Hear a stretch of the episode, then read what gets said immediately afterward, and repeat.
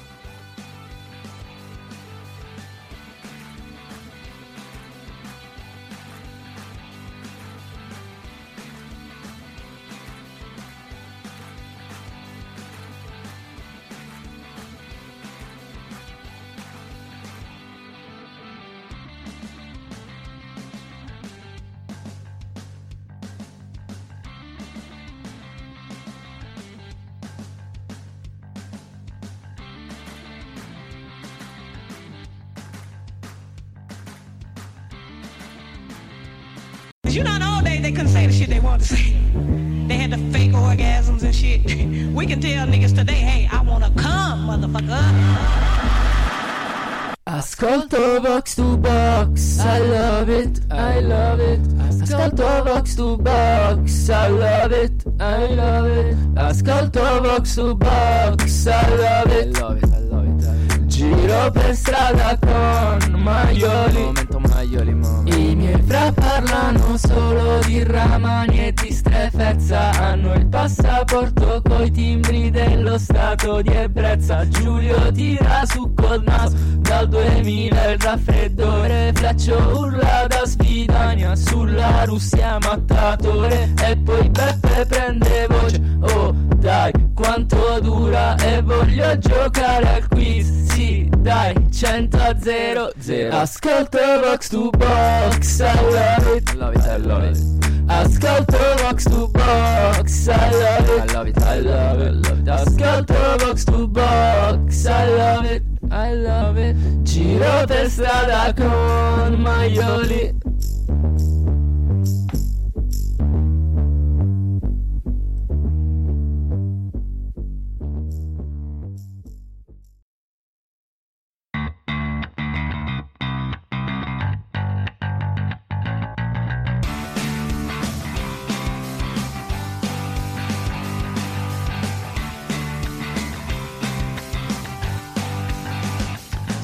Zanetti fece un altro cross. Campbell di nuovo a farfalle. La palla verso Chili Gonzales. Rob si schiacciò ancora di più contro il muro. La calciò di prima, Rob aveva passato tutta l'ultima stagione a guardarlo, gli piaceva da matti il bellissimo gioco sulle fasce del Valencia di quell'anno, gli piaceva da matti vederli in Champions League insieme a suo padre. Ma ecco Beckham in chiusura a farsi il mazzo, con tanto di piede infortunato. Era entrato Aymar. La gente si stava ancora sistemando, in molti erano rientrati al calcio d'inizio. La porta era aperta e al fischio dell'arbitro lo schermo non si riusciva a vedere bene. Poi l'immagine tornò visibile. Aymar correva in avanti e Rob si sentì sobrio all'improvviso. C'era ancora un intero tempo da giocare, con Pablo Aymar in avanti, palla al piede. Un altro giocatore del Valencia che Rob e suo padre avevano guardato felici ogni mercoledì sera di quell'anno. Buonasera, eh, amici e ascoltatori di Box to Box. E ora andremo a vedere appunto uno dei mercoledì di quell'anno, anche se purtroppo eh, è un martedì quel mercoledì che andiamo a vedere, l'8 maggio 2001. Eh, quello che ho letto erano due passaggi da eh, Heartland, romanzo di Anthony Cartwright, edito in Italia da 66 and Second e secondo me veniva bene perché pur parlando di, di tutt'altro parlava del Valencia di quell'anno che stasera andiamo a vedere perché la partita di oggi è appunto Valencia Leeds semifinale di ritorno della Champions League 2000-2001. Eh, I titoli di quel giorno: Il Papa dal Golan, pace in Terra Santa. Berlusconi, non farò annunci su Mediaset. E lancio del motorino a San Siro, accusa di tentato omicidio. Ah, siamo in quel periodo lì. Siamo in quel periodo lì. E eh, in un periodo con una bellissima top 10 dei singoli. Perché in quella settimana al decimo posto abbiamo Madonna con What It Feels Like for a Girl. Al nono posto Emma Button con What Took You So Long. Poi Hooverphonic con Mad About You. Elisa, Luce Tramonti a nord-est. Poi le Destiny's Child con Survivor. Epica. I Depeche Mode con Dream On. Epica. Poi al quarto i Rem con Imitation of Life. È la Madonna. E qui non, è clamorosa, eh? non servono commenti, andiamo verso una top 3 eh, incredibile con Jerry Halliwell, It's Raining Men. Strepitosa, strepitosa. I Gorillaz con Clint Eastwood. Vabbè. Incredibile. Ma a pisciare in, in, testa tutti questi al primo posto ci sono le Lollipop con Down, Down, Down. che spettacolo! Dopo questa emozionante top 10, quindi eh, non mi resta che presentarvi insomma, chi è stasera con noi, partendo dal direttore Beppe Ruggero. Un saluto a tutti e in particolare ad Alessandro Grassi che in tre secondi di diretta ha già insultato il direttore. Cioè. Daniele Mazzanti. Ciao a tutti ragazzi, buonasera e bentrovati. Giulio Dicenzo. Buonasera a tutti. Eh, Alice Bortolosso. Ciao ragazzi, buonasera. No, perché era un buonasera a tutti che Esatto, sembrava, sembrava- implicare un, un pensiero incredibile che poi non c'è stato. E il nostro ospite Enrique Julian Gomez. Ciao ragazzi, buonasera, hola a todos. No, Marco, se vuoi ti dico che il fatto, cioè la top 10 che hai detto fa capire benissimo perché c'è il Leeds in semifinale di Champions. Sì, eh sì. Eh, bene, eh, direi che tutti quanti avete un, un- un qualche file scaricato in qualche maniera o eh, ospitato da una qualche piattaforma. E dovreste essere tutti al, eh, insomma, sullo 000 dove c'è Hector Cooper che sembra una di quelle... mm, se- sai quel, sapete quel cartonato che c'era nell'imitazione di Lucarelli a mai dire gol, no? che ogni volta era una persona diversa? Ecco, qui c'è questo Hector Cooper bidimensionale e eh, dopo un breve conto alla rovescia eh, schiaccerete tutti play. E quindi 5, 4, 3, 2, 1, via.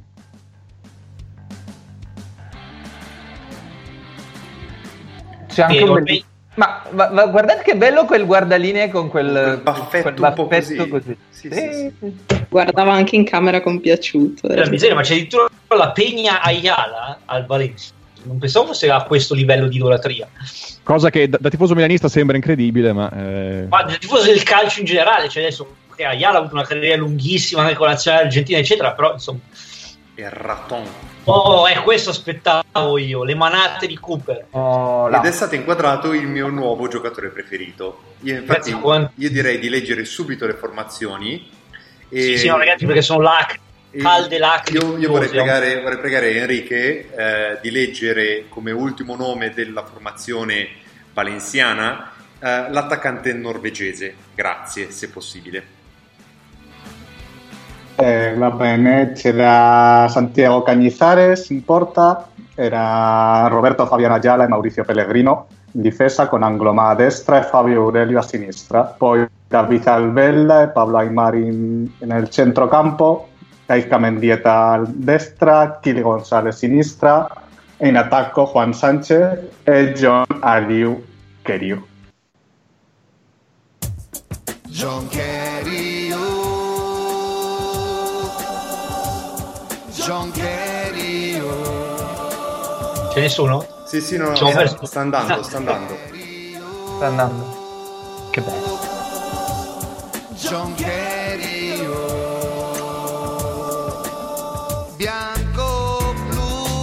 Andiamo anche noi. Clamorosa, clamorosa, scusatemi, io ho sentito il bisogno di farvi sentire, di rendervi partecipi di questo coro bellissimo che eh, Giulio Dicenzo mi ha eh, fatto scoprire sette minuti fa, motivo per cui siamo partiti in ritardo solo per averlo a disposizione, ma vabbè.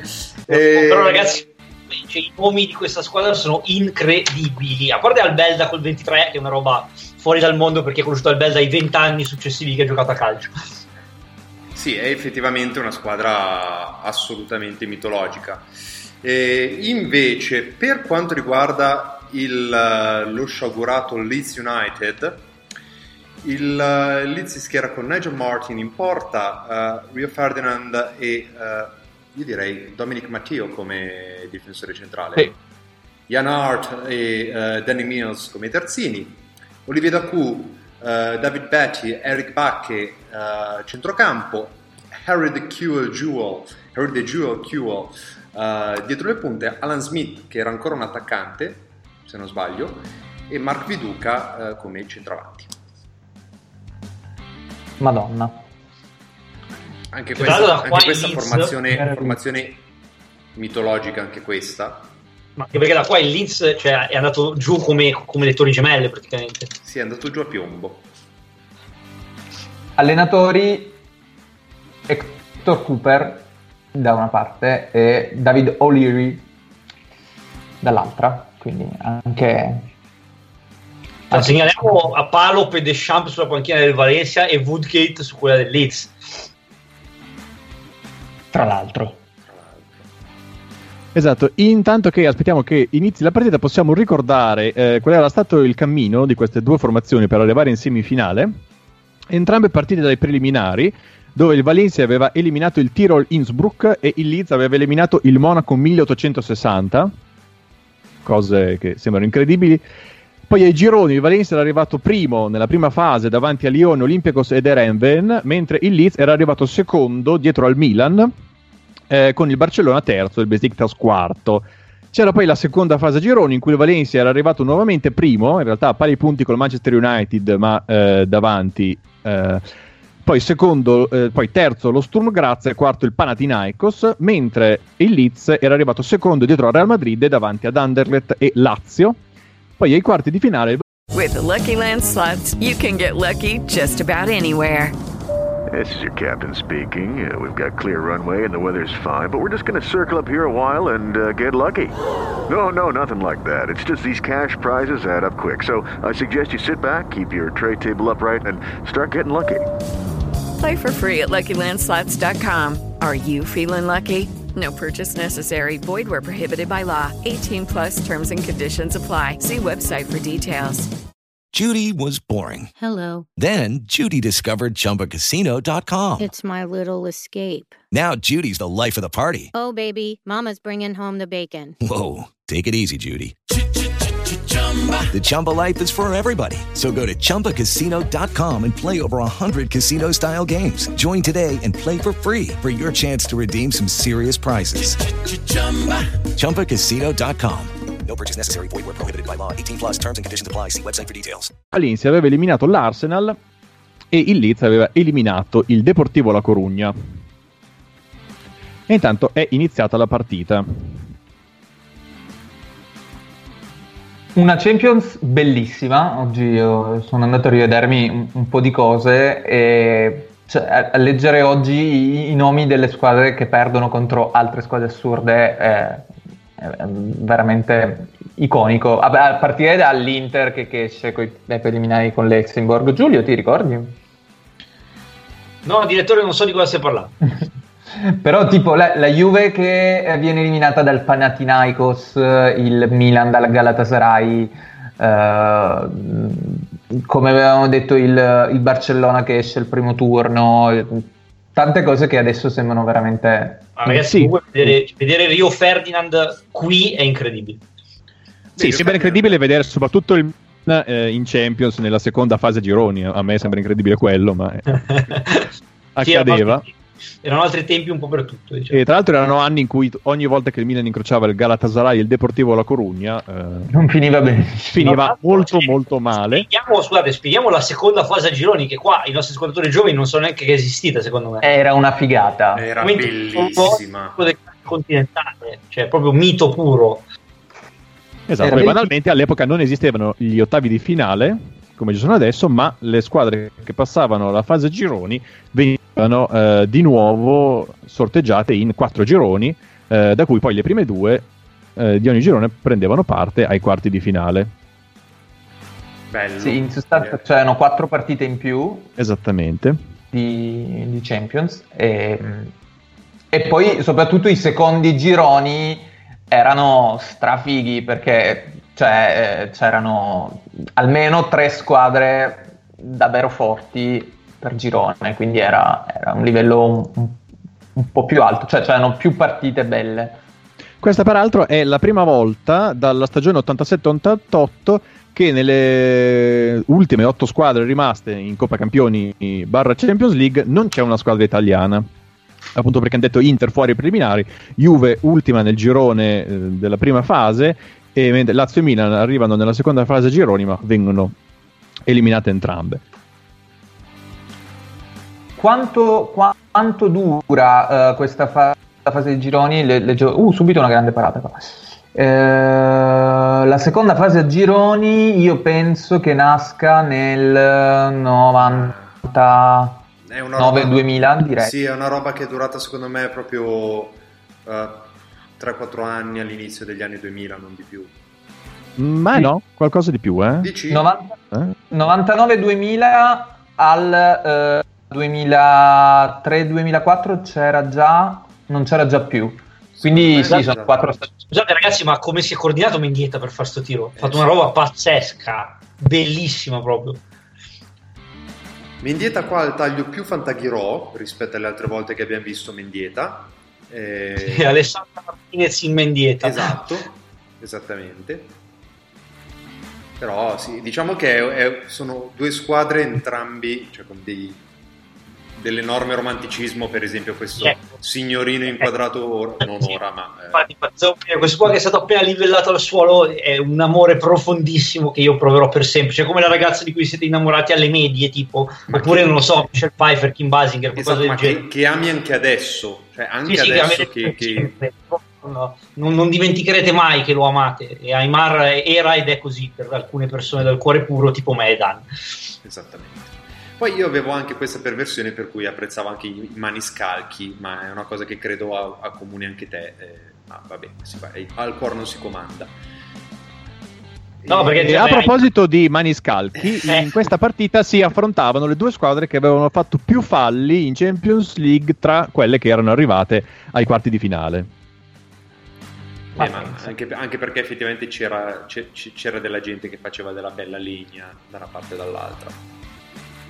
Potete notare che i calciatori del Leeds, eh, quasi tutti, eh, prima di questa partita si sono rapati la testa eh, in quello che voleva essere una, mm, insomma, un modo per così, unire la squadra e eh, si, si disse anche all'epoca un segnale di solidarietà nei confronti di Lee Boyer che non gioca in questa partita perché il giorno prima nel pomeriggio al Leeds viene notificato che è stato squalificato per tre giornate e quindi non potrà essere in campo qui e neanche in un eventuale finale per un, eh, per un fallo non visto dall'arbitro nella eh, semifinale d'andata.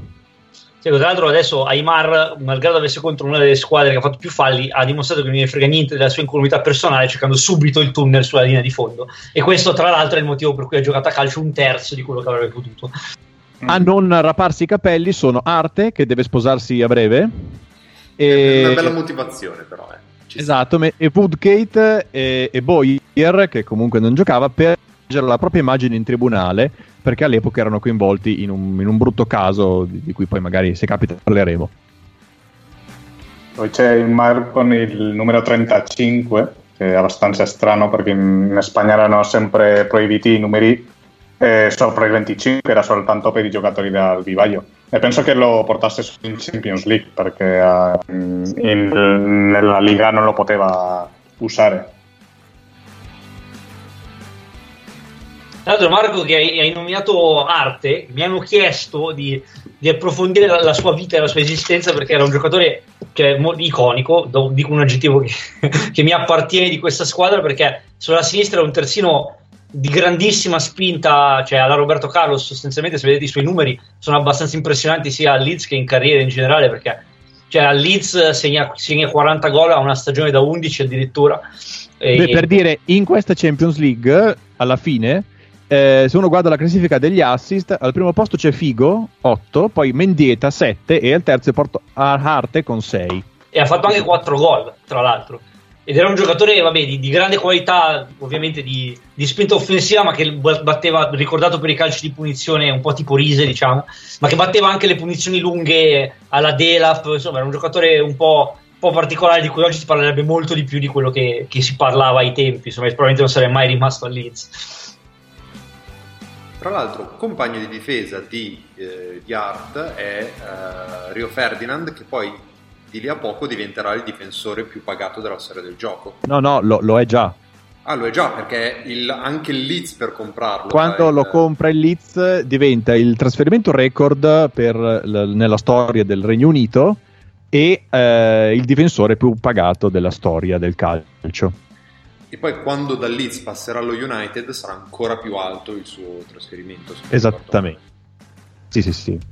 Mentre Alan Smith, quel giocatore che a Football Manager, o forse era ancora Championship Manager, era completamente buggato e diventava tipo, non lo so, la reincarnazione di, di, di Pelé. Era... Sì, guarda, ti dico, era, piccical- era, era un piccicalcio. No, secondo me era un Championship Manager. Io ti dico, anche allora in piccicalcio era buggato, nel senso che era uno dei migliori giovani che potevi prendere perché era uno dei pochi, forse addirittura lui, se non, se non ricordo male, era dell'80, Smith.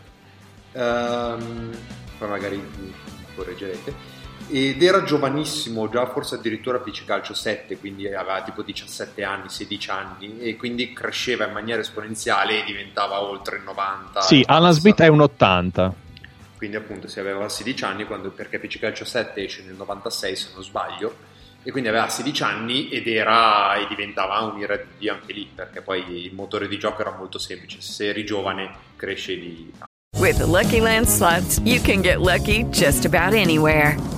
This is your captain speaking. Uh, we've got clear runway and the weather's fine, but we're just going to circle up here a while and uh, get lucky. No, no, nothing like that. It's just these cash prizes add up quick. So I suggest you sit back, keep your tray table upright, and start getting lucky.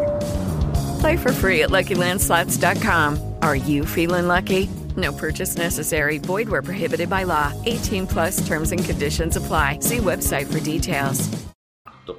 cosa che poi Poi ha rovinato un sacco di, di gente convinta Poi che i, i il, il cappello biondo platino fisso che te lo faceva riconoscere sempre. No, ma poi la Cioè, cosa bella di Alan Smith è che nasce centravanti, diventa mediano. Sì, come è un Rooney antelitteram, diciamo, era Rooney biondo, mettiamola così. Per colpa di un- Ferguson sono uguali. Quindi. Con qualche meno colpo, oserei dire, però sì. Sì, beh, ma queste, queste sono. Questa diciamo è la narrazione moderna, ecco. Io smentisco questa ricostruzione postuma. E dicevamo prima appunto di Ferdinand e in pochi mesi quel Leeds aveva eh, praticamente in maggio aveva comprato Dacour eh, per 7 milioni e 200 mila sterline eh, in quello che all'epoca era eh, la somma più alta mai pagata dal Leeds per un giocatore e poi nel novembre successivo, cioè durante la stagione 2000-2001 aveva comprato Ferdinand battendo lo- questo record un'altra volta. Giusto per finire la, eh, la carrellata dei giocatori del Leeds, Eric Bach è il mio... Chi, chi era questo? Eh, Perché è proprio un giocatore che non ricordavo. Eric, tra l'altro, non Eric. Mi piace molto la descrizione caratteristiche tecniche di Wikipedia, che sapete è un feticcio. Centrocampista di qualità, le sue doti migliori sono l'intelligenza calcistica e la grazia. Ma la grazia in senso religioso, cioè che la ha grazia, ricevuto la eh. grazia o... Beh, sì, secondo me. Tra l'altro, siamo. Cioè, noi potremmo. Cioè, potrebbe comodamente avere un figlio che gioca a pallone. Cioè, se non sbaglio, Bacchia comunque era nazionale con il. Con 76. Holland, con Holland eh, padre. Eh, classe 77, quindi sì, direi di sì. No- dal 99 in nazionale. Beh, grazie a concetto che nessuno invece ha mai accostato a Viduca. Tra l'altro, cos'è questa, queste, queste stelle? Questa. come si dice? Non so se anche il vostro video ha fatto questo, questo effetto a stella per cambiare Sì, assolutamente sì. Sì, sì, sì, Molto sembrava epilettico come, come cosa. sembrava Mario Kart quando prendi bonus. Esatto, sì. Eh, comunque, altro giocatore feticcio assurdo di quegli anni è Harry Kewell, che oggi non si ricorderà nessuno, giustamente, dei, dei giovani che ci seguono, ma a quei tempi era considerato un talento clamoroso del calcio. Tant'è che appunto il soprannome era The Jewel. eh, Esatto.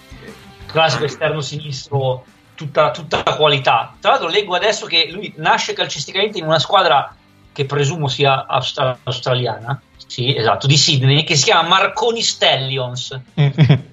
Stavo proprio vedendo adesso.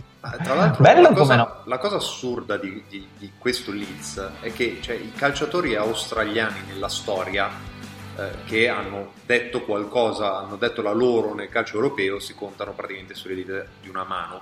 E due di questi sono cardini di questo Leeds. Esatto, e poi cardini anche della squadra che raggiunge gli ottavi ai mondiali del 2006, la- la- l'Australia che fa ottavi al mondiale 2006 e che quasi quasi quasi ci, ci- ci- ci elimina, insomma, Diciamo però che quel rigore era netto. nettissimo. Invece Intanto qui vediamo inquadrato Cooper che vincendo questa partita eh, andrebbe a fare la sua terza finale europea da allenatore consecutiva. Perché aveva fatto il finale di Coppa delle Coppe con il Mallorca, poi finale di Champions League con il Valencia e eh, ne avrebbe fatto appunto quel- la finale di quest'anno sempre con il Valencia. Diciamo che ha fatto tre volte 30, ma eh, il il 31 latitava. mettiamola così. Sì, tra l'altro la finale di quest'anno è la più clamorosa perché con Real Madrid è stato tritato, però quella di, di- o l'anno prima, non mi ricordo. Comunque, vabbè, la finale con Real Madrid vabbè, la perde abbastanza nettamente. Quella col Bayern è, stato- è stata una brutta finale ed è insomma. Sì, che è quella appunto di quest'anno a San Siro. eh, esatto, poteva andargli meglio, diciamo. Poi il, il Real Madrid giocava l'altra semifinale proprio contro il Bayern, che avevano- aveva vinto il Real Madrid la semifinale dell'anno scorso, l'anno precedente, e adesso si, si vendicava il Bayern vincendo questa. E poi penso nel 2002 ancora si trovano nei quarti di finali. Qua- qua- quante volte si sono trovati? eh? Eh, tantissimo, io mi ricordo da, da piccolo che c'era questa rivalità Madrid-Bayern perché, anche perché le squadre, spagnola- le squ- le squadre spagnole non vincevano mai a- in Germania fino al Deportivo, penso nel 2003 o 2004 che ha vinto con una doppietta di Macai al Bayern, penso 2-3 in una fase a gironi, però poi c'erano eh, come forse 20, 20 anni eh, che nessuna squadra spagnola aveva vinto in Germania. E, e infatti poi il Bayern lo compra Macai per evitare. Infatti. Ma poi stavo vedendo perché non mi ricordavo la- l'andata delle- della semifinale di questo Bayern Real Madrid di, di quest'anno, l'andata che era al, al Bernabeu, e, e fa un partitone Oliver Kahn, e la- il Bayern giocando con sette difensori quasi, e fa un partitone Oliver Kahn che poi vince il Bayern dopo una papera di Casillas con un, con un gol di Elber e poi la- nel ritorno vince il Bayern 2-0, penso facile. Sì, anche Kerio è un giocatore, vabbè, con una carriera stranissima, è un giocatore stranissimo che ha avuto una carriera molto particolare, ecco. A parte che ha cambiato 200 squadre, però era uno di quei giocatori classico, diciamo, grosso fisicamente, ma bravo tecnicamente, che si piaceva anche abbastanza. Nonché il mio segreto per un decennio con l'Aston Villa insieme ad Ashley Young, per tritare gli amici prendendo una squadra che facevo finta fosse debole. Tra l'altro, eh, guardavo e ehm, il Valencia rispetto all'anno precedente, quando pure era arrivato in, in finale di Champions, eh, cambia la squadra in maniera notevole perché eh, in estate ha venduto eh, Gerard al, Bar, al Barcellona Intanto mi pare che ci sia un gol, ragazzi. e intanto c'è un gol. C'è una rete, all'improvviso un carabiniere. Sai, c'è stato un cambio di campo meraviglioso, penso di Chili Gonzalez eh, in apertura di questa azione. E il gol di Juan Sánchez con la mano. Ma tra l'altro tu ti ricordi chi è Juan Sanchez, Enrique? Eh sì, perché di questa, di, di quest'epoca no, ma poi io mi ricordo di Juan Sánchez dopo quando era già, faceva già panchina nel Valencia, forse Beh, nel que- 2002, quest'anno credo 2003. sia il, questa stagione è tipo il giocatore che fa più gol in stagione per il Valencia. Eh sì, erano- era Ma il è titolare, era sempre, era sempre Keriu Juan Sánchez. E questa è la mano di Dios dei poveri. Sì, vabbè, ma qua cioè, sono ciechi. Cioè, vedere questo. Perché non sei Mariani, cazzo? Mariani come Questo è sarebbe per impazzito. È abbastanza clamoroso, in effetti. Beh, l'ha fatta bene, eh? Sì, sì, perché si è buttato bene. Sì, Mariani sarebbe veramente impazzito. Comunque sì, anche questo Juan Sanchez Romero che decide una semifinale di, eh, di Champions League, n- non avevo ricordi limpidissimi. No, no, No, io- era no, Sanchez era penso- un nome, cioè, secondo Ma, me. ma solo fa- penso solo abbia fatto quella stagione di buona in- nel Valencia, poi veniva dal Celta de Vigo da due anni, penso, che pure aveva fatto anche due stagioni buone là, ma non è stato un, un centravanti di, di tantissimi gol. Era più un, normalmente penso un buon panchinaro di questi che usciva e, e segnava se giocava 5 minuti, 10 minuti, ma non un titolare fisso. Salvo questa E- stagione. Appunto dicevo, il Barcellona l'estate, insomma, prima di questa Champions vende Gerard al Barcellona, Farinos all'Inter e Claudio Lopez alla Lazio. Però compra Baraja e poi fa debuttare Vicente, eh, a gennaio compra Aymar, eh, vende Vlaovic e compra al suo posto Zaovic, come se avessero un, un posto per, per- per gli- per gli slavi, e in più compra appunto che è Diego Alonso.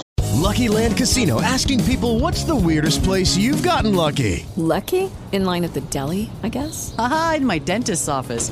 More than once, actually. Do I have to say? Yes, you do. In the car before my kids' PTA meeting. Really? Yes. Excuse me, what's the weirdest place you've gotten lucky? I never win and tell. Well, there you have it. You can get lucky anywhere playing at LuckyLandSlots.com. Play for free right now. Are you feeling lucky? No purchase necessary. Void where prohibited by law. 18 plus. Terms and conditions apply. See website for details.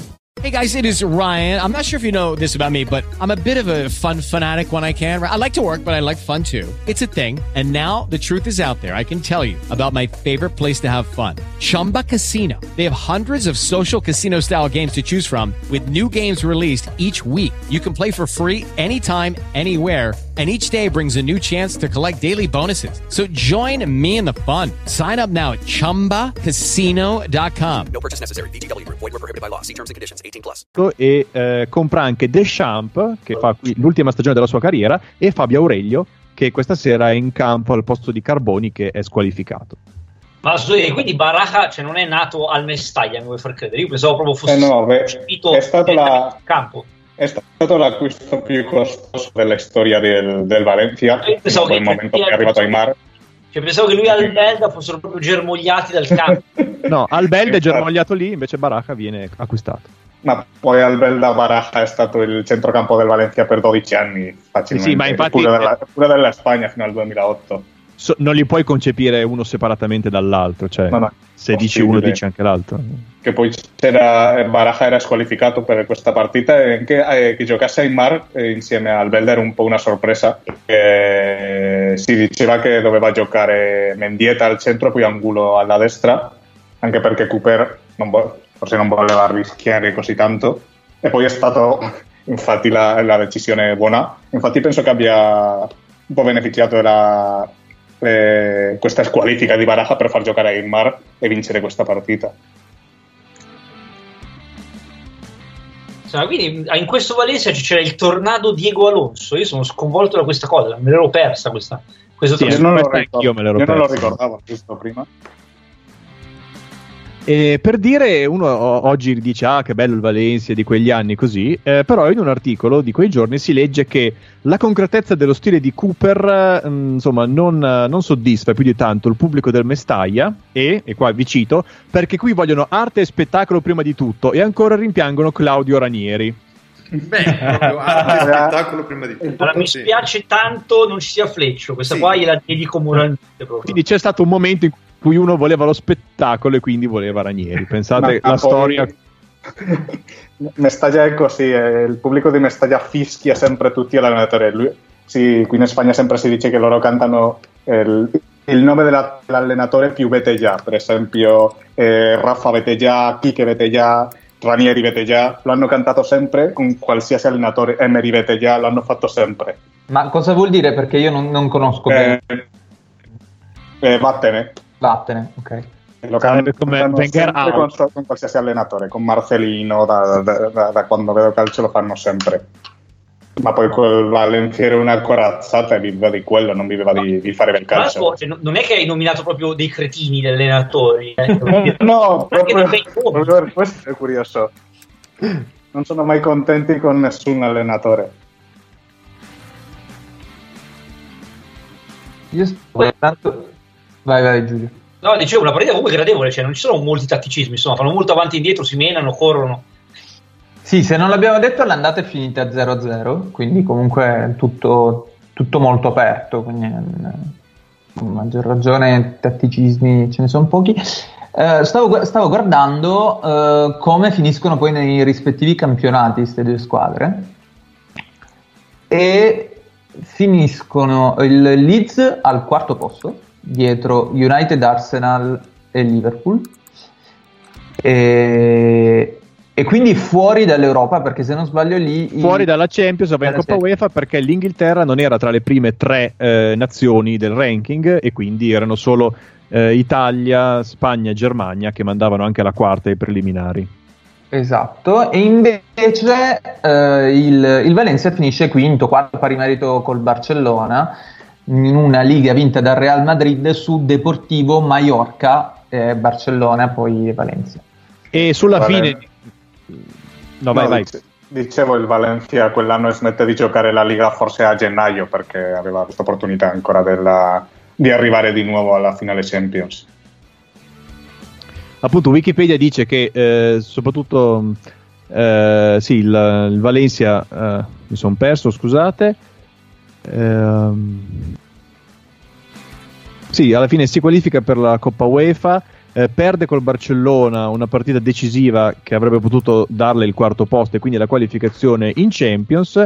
E poi alla fine stagione Mendieta va alla Lazio, Cooper va all'Inter, eh, il che poi porta il Valencia a una ricerca disperata per un nuovo allenatore e si punta poi su un certo Rafa Benitez e per dire mh, quanto era considerato all'epoca un membro del consiglio di amministrazione del Valencia eh, si chi- chiese se era per caso un torero Rafa Benitez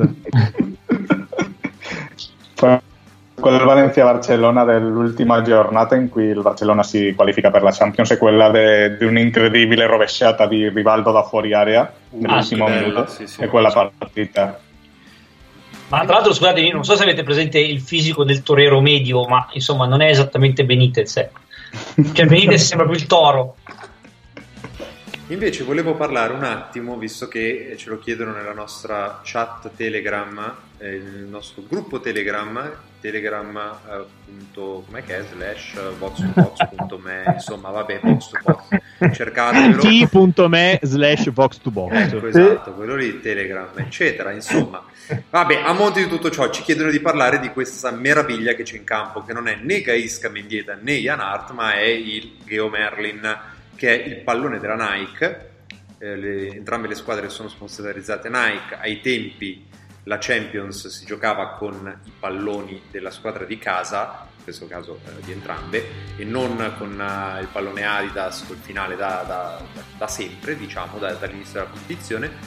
E, mh, questo pallone è il, eh, uno dei protagonisti di uno degli spot più epici della storia della, della Nike, perché la Nike in quegli anni, fino agli anni 90, inizio anni 2000, ehm, si dilettava in una delle cose più belle di tutte, che era fare queste campagne pubblicitarie clamorose con i loro giocatori di riferimento che recitavano facendo delle cose pazze sugli schermi. In questo frangente una squadra con dentro personalità varie tra Davids, Birov, eh, se non mi ricordo male c'erano anche Cole, forse anche York, insomma un po' di gente, anche Bangal per dire, eh, devono recuperare il, il pallone da- in, questo, in questo palazzo che sembra tipo l'Eur, ma non so bene dove fosse, cosa fosse, cosa fosse.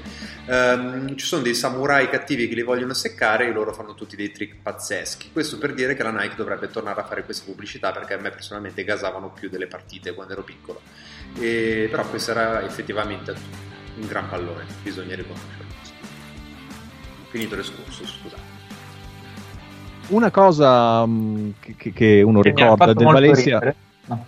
del Valencia di quegli anni è lo sponsor Terra Mitica eh, che io non so, non mi sono mai chiesto cosa fosse in realtà perché davo per scontato, boh, stava lì sulla maglia del Valencia andava bene ma leggo che eh, Enrique, te qua ti chiedo conferma è un parco di divertimento tematico situato a Benidorm in Spagna Corretto.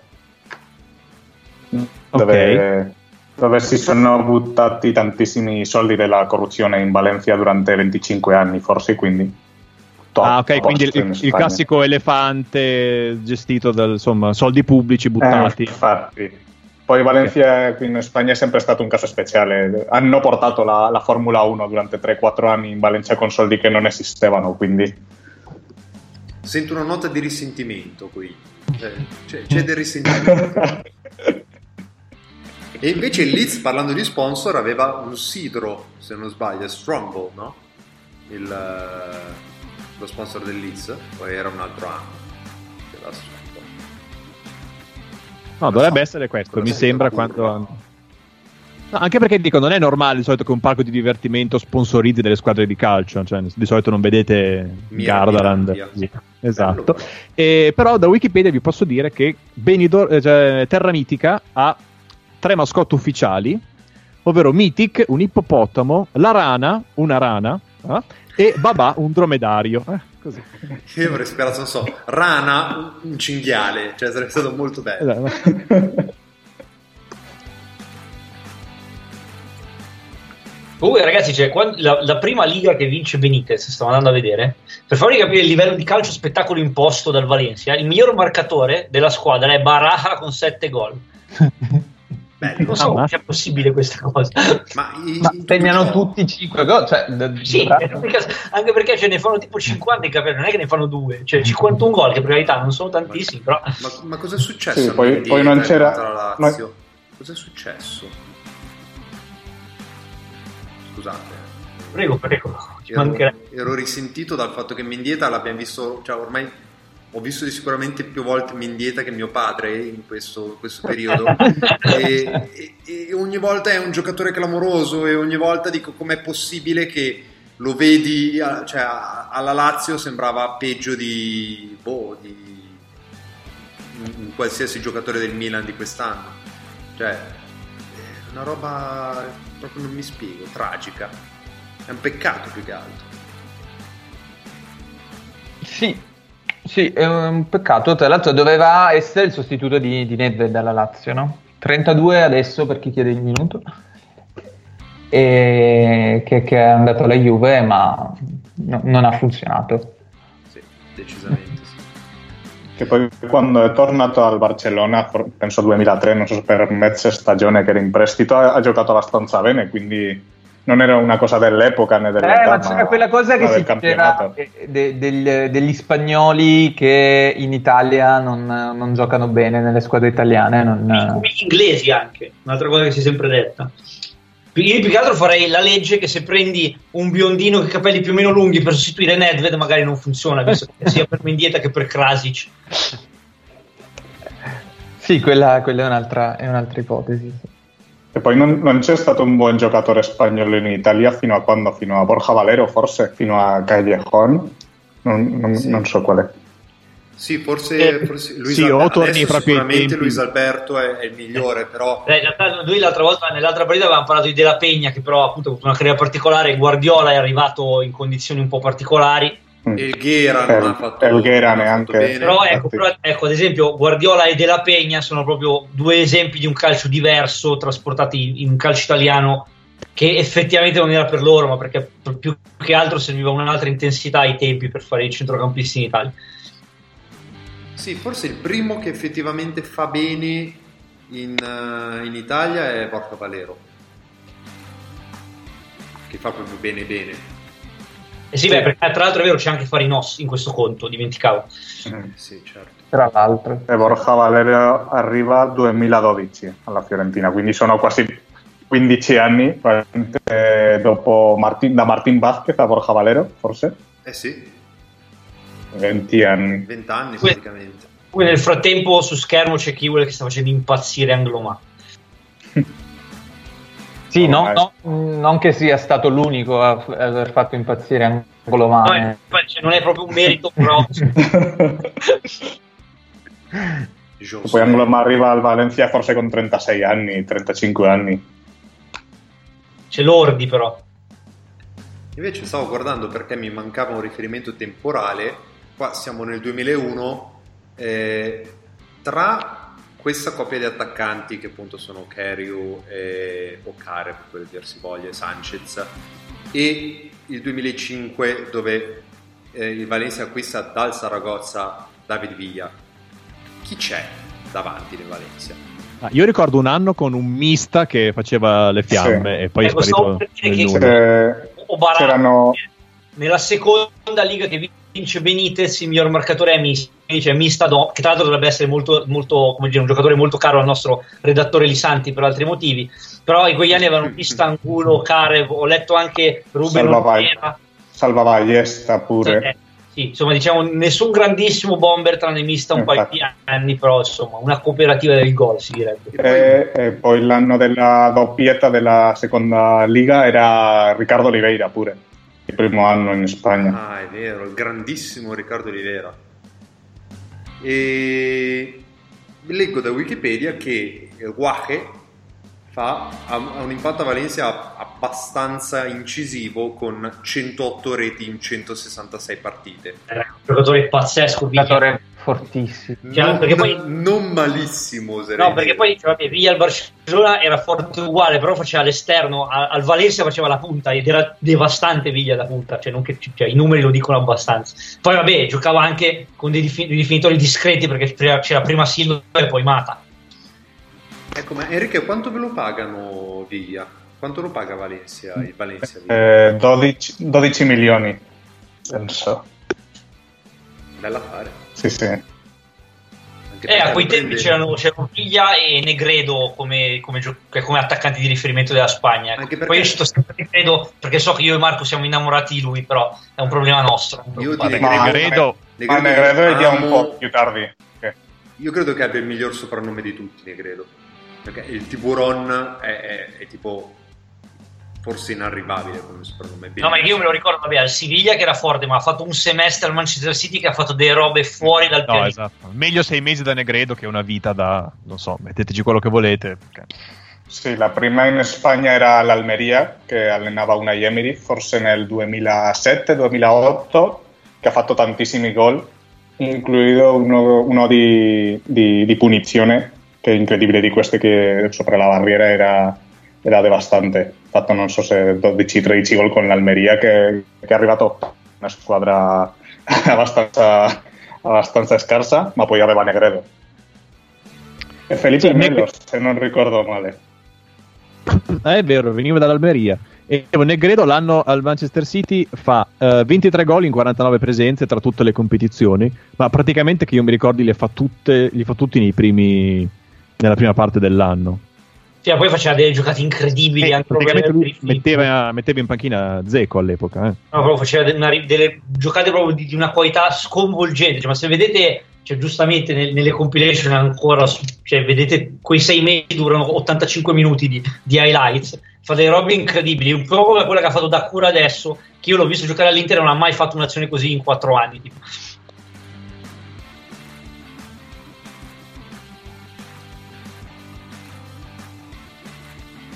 Poi c'era Kili Gonzalez, che è un altro. Un altro passato dall'Inter.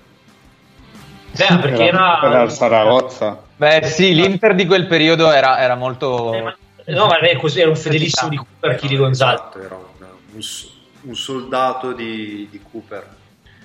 No, stavo guardando Anche che lui comunque, cioè, via, via va a 24 anni al, al Valencia, cioè nel senso non è che lo compro proprio di primissimo pelo, perché comunque si fa due anni al, al Saragozza, così l'Eco vince la Coppa del Re e segna 32 gol in 73 partite, quindi anche lì più o meno siamo quasi nell'ordine di un gol ogni due partite. E, e però cioè, 12 milioni per un 20 per, cioè bella affare nel senso ribadisco non, non me ne voglia Enrique però bella affare Intanto è un lead che ci prova. Eh. Sì, sì, sì, qua Viduca si, si libera bene. Però invece ci tenevo a dire che all'Almeria insieme a Negredo c'è anche Felipe Melo. Eh, no, la- tra l'altro mi dicono che Aveva da detto, Corradi sì. passa anche Valencia lo dice JJ sulla nostra chat di Spreaker ed effettivamente Corradi passa anche da Valencia Judy was boring. Hello. Then Judy discovered ChumbaCasino.com. It's my little escape. Now Judy's the life of the party. Oh, baby, Mama's bringing home the bacon. Whoa, take it easy, Judy. The Chumba life is for everybody. So go to ChumbaCasino.com and play over 100 casino style games. Join today and play for free for your chance to redeem some serious prizes.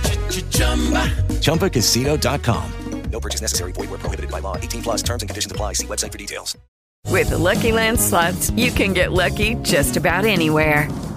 This is your captain speaking. Uh, we've got clear runway and the weather's fine, but we're just going to circle up here a while and uh, get lucky. No, no, nothing like that. It's just these cash prizes add up quick. So I suggest you sit back, keep your tray table upright, and start getting lucky.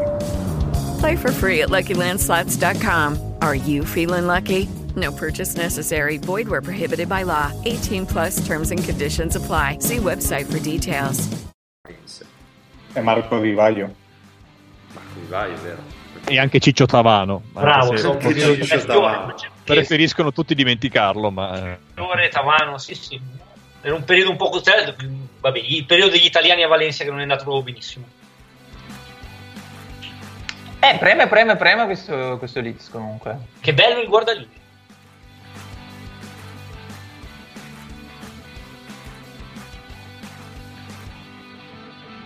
Sì, però effettivamente potevano cioè potevamo pensarci che commentare una, una partita dove si sono tutti rasati non è che è proprio facilissimo come cosa, cioè... Ecco, vi dico tutti gli italiani che sono passati da Valencia, per più o meno li abbiamo detti, Carboni, Corradi, Di Vaio, Fiore, Lucarelli, Moretti, Piccini, Tavano, Zazza e poi Florenzi, l'ultimo, che vabbè, a saperlo stava a casa probabilmente. Quanto- quanto- sì, infatti, quanto- quante giornate ha fatto due presenze? Eh, ha fatto la varicella e poi se tutto si è fermato, quindi non... Ecco, ma tra l'altro io stavo pensando una cosa che non c'entra niente, però la volevo chiedere a Giulio Dicenzo. Giulio Dicenzo, l'FC Internazionale acquista per 20 milioni di euro Christian Eriksen, giocatore che era in scadenza il 30 di giugno eh, il contratto con il, con il, con il Tottenham.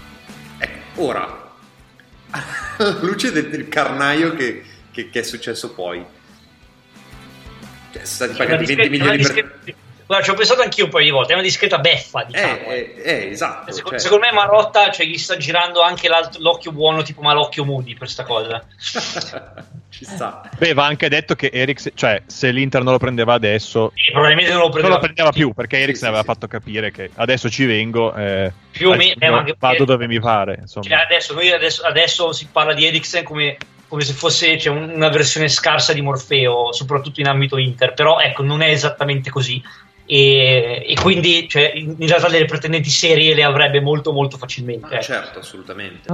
Cioè, Eh, arrivava lì Peratici così a caso, così, con la sua passione per i parametri zero e gli Una aveva big, detto... cioè una big, secondo me, dei soldi veri glieli offriva, non so quale, ma una di sicuro, cioè una più big dell'Inter, del Paris Saint Germain di, di turno, ecco. Ma sì, a zero glielo dai uno stipendione e te lo metti lì in rosa. Cioè, Covid creato da Pergomi, ci suggeriscono in, in- in chat. Madonna Chili Madonna che giocatore. si è buttato clamorosamente, però Tra l'altro, quante scarpe nere che ci sono in questa partita.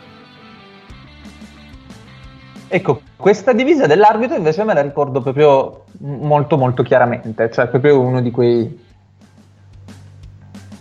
Tra l'altro Fulvio sottolinea che pensa invece all'affare pazzesco di eh, Maldini, Massara, chi per loro, eccetera così, eh, che riesce a cedere Suso tre settimane prima dell'Apocalisse. Effettivamente, tra l'altro, se finisse così il campionato spagnolo e tutti coloro che seguono il calcio si augurano che finisca così, con le prestazioni, con, le- con la situazione di classifica cristallizzata in, in questo modo, Suso, il, il Siviglia guidato da Suso, eh, proprio preso per mano da, da Suso, sarebbe in Champions League e quindi scatterebbe l'obbligo di riscatto e quindi Suso sarebbe a tutti gli effetti un giocatore del Seviglia, cosa che tutti sperano. Nel frattempo sulla fascia destra c'è stata una combinazione anglomame in dieta clamorosa. Tra l'altro, Dani, io ho visto delle partite del Siviglia prima che tutto finisse, prima che finisse il pianeta Terra, e, e ti giu- cioè, sono rimasto sconvolto perché Suso non stava fermo nel suo ufficio a destra. Cioè, l'ho visto giocare a sinistra, trequartista. Questo, questo ti fa capire che è stronzo. Esatto, cioè, sono proprio sconvolto. Che è fondamentalmente stronzo, però c'è anche da dire che secondo me è un po' l'area di Siviglia, perché il giocatore che fa la differenza lì è Ocampos, che sappiamo tutti essere completamente pazzo. Cioè, Ocampos è Sì, beh, ha completamente pazzo. funzionato, anche Nastri per un periodo, quindi... Cioè, e quindi boh, è, un- no, è una roba un po' strana, ma io ti dico, cioè, eh, il fatto è che il, il ciclo di Suso era completamente esaurito da molto tempo e quindi in realtà è- era una cessione doverosa, si spera che si concretizzi a titolo definitivo anche per fare una discreta plusvalenza che buttala via in sto periodo un po' così. 44, 10, 11, 12 per chi chiede il, il tempo e anche a Giulio Dicenzo che forse è indietro, non lo so. Leggevo la chat e venivano fuori queste cose. Mi dici che sono indietro, ma perché? Sulla base so, la gente ti cita e dice che sei indietro, quindi eh, n- non lo so, non so com'è il- la sfera temporale. Tra l'altro, su, su Telegram, Ma perché io ho, finito- ho fatto finire di parlare Dan? Sono una persona educata, sono loro che sono dei bruti. su Telegram ci. Difendono sempre Giulio, sono sempre dalla tua parte, adesso gli dai de- del brutto. Beppe, fai parlare Marco, per favore. Marco. Perché dicevo, su Telegram ci mandano una foto di Cristiano Lucarelli con la maglia del Valencia nella stagione 98-99 e lo sponsor tecnico è Luanvi eh, con un logo che è una stella a 6 punte. Mm, ma è uno sponsor tecnico che io non ricordo. Qualcuno ha mai sentito parlare di Luanvi? No. Aspetta che guardo. Sì, è una, è una spagnola, ma, ma non mi ricordo nessuna squadra in particolare. Luanvi. No, mai, mai, mai, mai. Tienda de deportes, ropa deportiva y accesorios. Ma tra l'altro sembra, cioè, sembra il, il nome di un dittatore centroafricano. Ma è qualcosa proprio del valenziano. È- cioè, è di Valencia, Qualcosa, sì, qualcosa sì. di locale proprio, vedo. C'è anche un sito in italiano, però, eh, che promette t-shirt tecniche divertenti, la nostra linea di tennis. Infatti l'unica altra... Cioè c'è anche Villareal ha avuto questo sponsor che è sempre lì di zona. Sì, sì, sì. Corri con le nostre divertenti magliette. E, e- e già questo cioè, cioè, è, un- è un modo di fare marketing interessante, mettiamolo così. La maglietta divertente per correre. Tra l'altro, col fatto che sono tutti rasati, c'è un'inquietante somiglianza tra, credo, Mil- Mills, credo sia lui, e Philippe Senderos. Uh, che bel colpo di testa. Beh, anche perché i pelati si assomigliano un po' tutti. Questa è, questa è- è la prima legge dei pelati, no? è la prima legge dei ormai. pelati, esatto. No, tra l'altro il sito di Luanvi eh, vi di- dice nel nostro catalogo sportivo troverete di tutto, dalle magliette da calcio alle palle da basket e alle ardesie da basket. Le ardesi. Ma, ma le ardesi da basso. Credo che abbiano usato un po' troppo Google Translate. Cioè, da tirare in testa agli avversari le ardesi. Io, io vorrei un'ardesia da basket da, da- da tenere in casa. Sì, ci chiedono un, uh, un focus sugli sponsor, uh, Dan. Allora, qua siamo, essendo in Champions League, sono abbastanza ehm, cristallizzati, nel senso sono quelli. Ho intravisto un Amstel che è stata poi rimpiazzata da Carlsberg come, come birra ufficiale, da- scusa, da Heineken, da Heineken. Come, come birra ufficiale della Champions League. La PlayStation passa dall'essere PlayStation.com a essere PlayStation 2 e questo non può che farci piacere. Chi non ha avuto una PlayStation 2? E poi magari se gentilmente la regia potesse inquadrarmeli mentre sto parlando. Un po', un po' di creanza, per favore. Dire, Eh, posso sottolineare la mia commozione nel vedere stadi gremiti in ogni ordine di posto nelle nostre condizioni? Sì, eh, ma in realtà, oltre, oltre alla commozione, c'è anche se è una cosa di vent'anni fa, dico: ma, cosa fate pazzi? State, state a distanza, cioè ormai è entrata nel cervello sta roba. Eh, comunque, gli altri sponsor ve li dico appena li inquadrano, perché qua eh, questa regia è deficitaria nel frangente. Comunque, si può dire che il Leeds insomma, ci sta provando. Sì, sì, sì. Sì. Sì, no, no, ma- perché leggevo gli articoli parlavano di un, di un crollo, dicevano ah, questa squadra che ha stupito in Europa tutta la stagione, poi viene qui e, e crolla, evidentemente eh, riguarda più il secondo tempo. Sì, gli, gli manca un po' il quiz davanti perché non ho ancora trovato un tiro veramente pericoloso, tranne una- un tiro al volo prima. Alan Però Smith, sta- Alan Smith è uscito da This is England. Scusate, io, io devo coinvolgere Alice perché, perché le maglie divertenti della Luanvi eh, effettivamente sono molto Sì. divertenti. Le sto guardando, le sto mettendo su Telegram, sono bellissime. Ne ho anche trovata adesso un'altra con le ciambelle. Ma quelle con le uova fritte sono bellissime. Sono stupende. Facciamo un ordine. Chiediamo se sponsorizzano il podcast, scusa. Eh, meraviglioso, meraviglioso. no, ce n'è una con i bassotti. Adesso no, sto piangendo. Amici della Luanvi, perché non espandersi e dopo, l- l- dopo Valencia e la comunità valenziana non eh, mettere un, un piede anche in Italia? eh? Esatto. Pensateci. Usa il coupon box to box per... Sì, box to box 20 per avere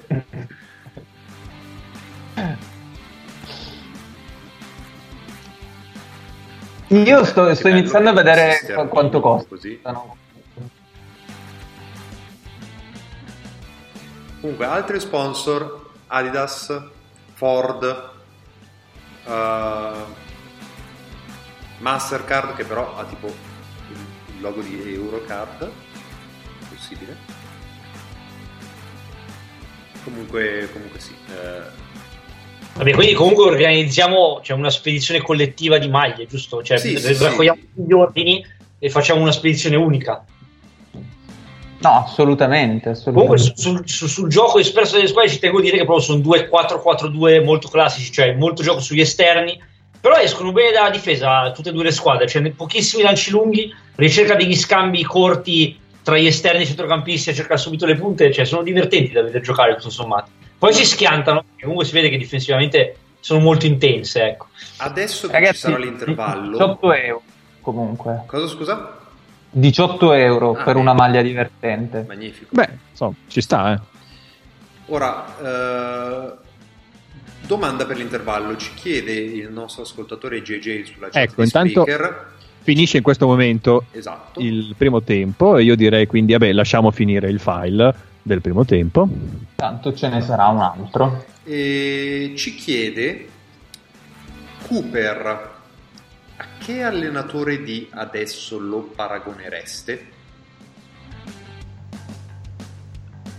Ranieri? C- cercando però di non offendere Cooper. A che, a che allenatore? Allora, Il pensiamo, Cooper, quel Cooper lì. pensiamo, pensiamo alle caratteristiche di Cooper. Cooper aveva la sua idea di gioco che era fondamentalmente Allora, basata sul allenatore- 4-4-2. Eh, Infatti, per questo citavo Ranieri, perché comunque gli, gli allenatori più simili che vedi oggi, secondo me, sono Ranieri, vabbè, e Marcelini. Anche io stavo a vedere Marcelino perché 4-4-2. mh, Anch'io avrei. Sì, Mar- Marcelino secondo me può starci come cosa. Ehm, Sì, poi che, che altre caratteristiche possiamo dare a Cooper? Cioè, eh, come dicevamo prima, Beh, gioco non propriamente... Intenso, due, punte, due punte vere fanno le punte. Diciamo un gioco molto diretto, ecco. L'ombre verticale. Beh, direi che non abbiamo altre- altri Qualcuno suggerimenti. dice Simeone in giro, così. Qualcosina sì, qualcosina. Però secondo me Simeone era più... Cioè Simeone è più... ehm, non so, è diverso secondo me. Cioè è vero l'intensità, eh, però mi sembra un allenatore differente rispetto a come era, Cooper. Cioè, Diciamo, forse il, pri- il primo Simeone poteva ricordarlo di più, diciamo. sì. Sì, quello sì. Comunque, comunque, vabbè, se, se volete, nel- nel- nell'intervallo volevo indulgere un attimo nella nostalgia, approfittando della presenza. Perché, eh, come dicevo prima, io sono innamorato da sempre di Aymar e, e la presenza di Aymar in campo mi collega direttamente a- alla mia squadra preferita, escludendo quelle per cui tifo, cioè il Saragozza 2007-2008, che è la squadra più forte che sia mai esistita in un'altra dimensione, però nella nostra, che evidentemente non è il migliore dei mondi possibili, invece le cose sono andate un pochino, un pochino peggio. Questa squadra era semplicemente incredibile, è veramente una squadra che io ho amato profondamente, in qualunque gioco sia esistita io l'ho sempre usata, per il semplice motivo che aveva una rosa di, di puro romanticismo, cioè proprio il romanticismo del calcio concretizzata in questa rosa qua per la presenza essenzialmente di un paio di giocatori, cioè bene, in particolare il numero 8 Pablo Aymar e il numero 10 Andres D'Alessandro, a cui però si univa anche il numero 22 Diego Milito. Quindi già solo questo gli forniva un attacco semplicemente clamoroso. A questi qua si aggiungevano altri, altri giocatori che potreste aver sentito nel corso, eh, nel corso del- de- della vostra carriera calcistica, come vabbè, Roberto Ayala, ehm, Alberto Zapater, visto anche al Genoa, giusto per, per, eh, sottolineare il numero di preziosi, ma soprattutto Franceligno Matusalem, perché c'era anche lui in questa squadra. E niente, questa squadra è, il problema è che nella nostra realtà, ehm, in questa squadra il capocannoniere è Riccardo Oliveira, miglior marcatore del campionato con 17 gol, del, sud, cioè il del miglior marcatore della, della squadra, perché il miglior marcatore del campionato è Dani Guizza, eh, seguito da Milito con 15 e malgrado questo la squadra retrocede.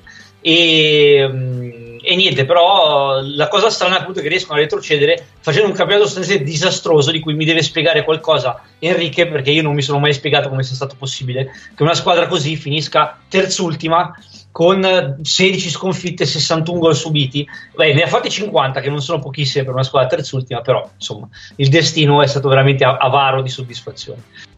Eh sì, vi racconto un po'. Poi eh, eh, nel 2006, quindi dopo, dopo la stagione in cui il Zaragoza arriva alla sua ultima finale di, di Coppa del Re, che in quella stagione che vincono al Real Madrid 6 a 1 con i quattro gol di Diego Milito, in quell'estate arriva un, un nuovo proprietario che è Agapito Iglesias, che era un- uno di questi di- di- de- dell'edilizia che hanno fatto tantissimi soldi in Spagna prima, del- prima della crisi del, del 2008 e ha comprato il Saragozza e è arrivato con tantissimi soldi con un progetto, che, con un progetto per andare in, in Champions League.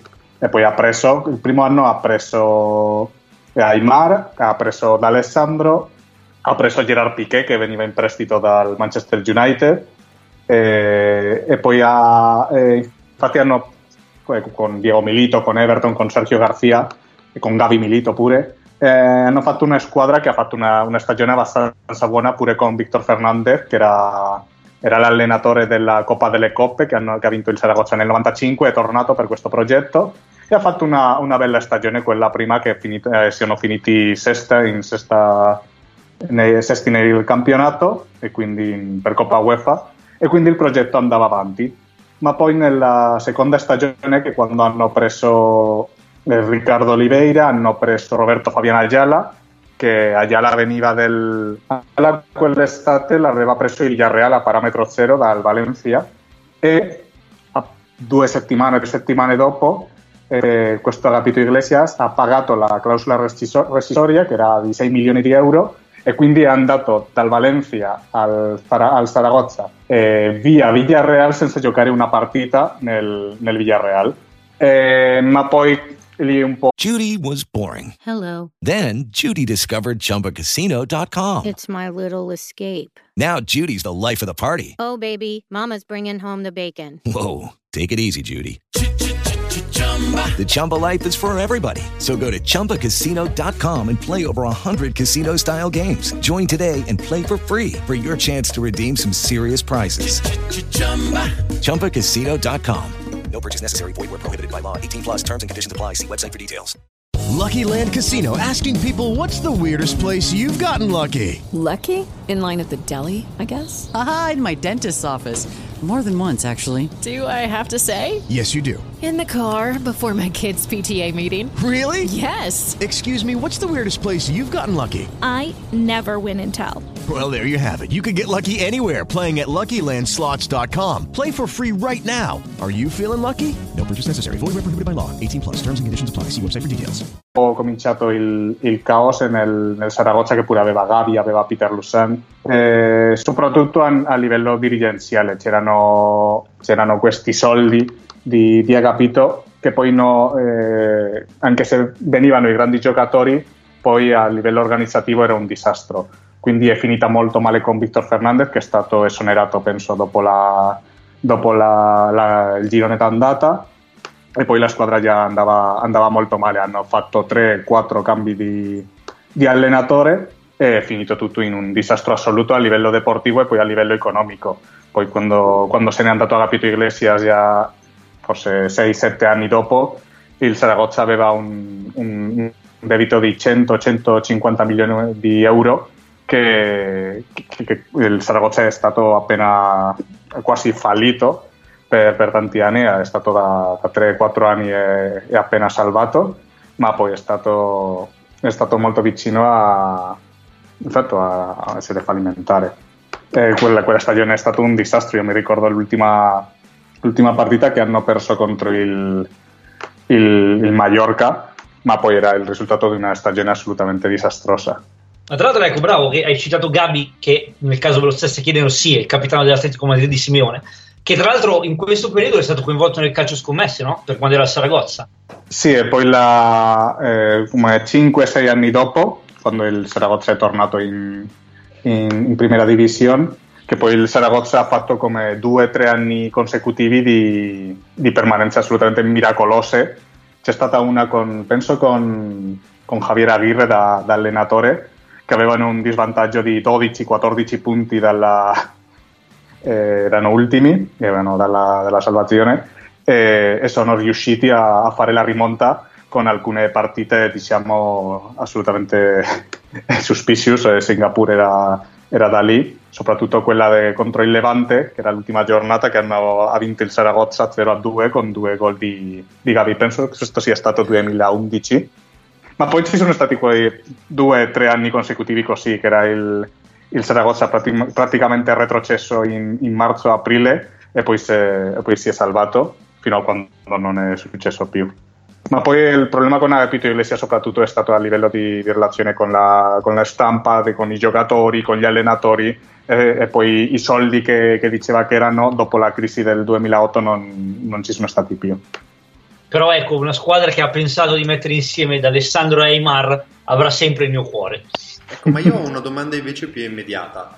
Eh, il Saragozza è secondo, giusto? In seconda divisione adesso. Sì. Eh, Tra in l'altro, Spagna- eh, Spagna Kagawa. se non- Cosa con? eh, gioca Kagawa nel Saragozza, giusto? Giusto. Grande Veramente? Grande Sì. Chichi Kagawa.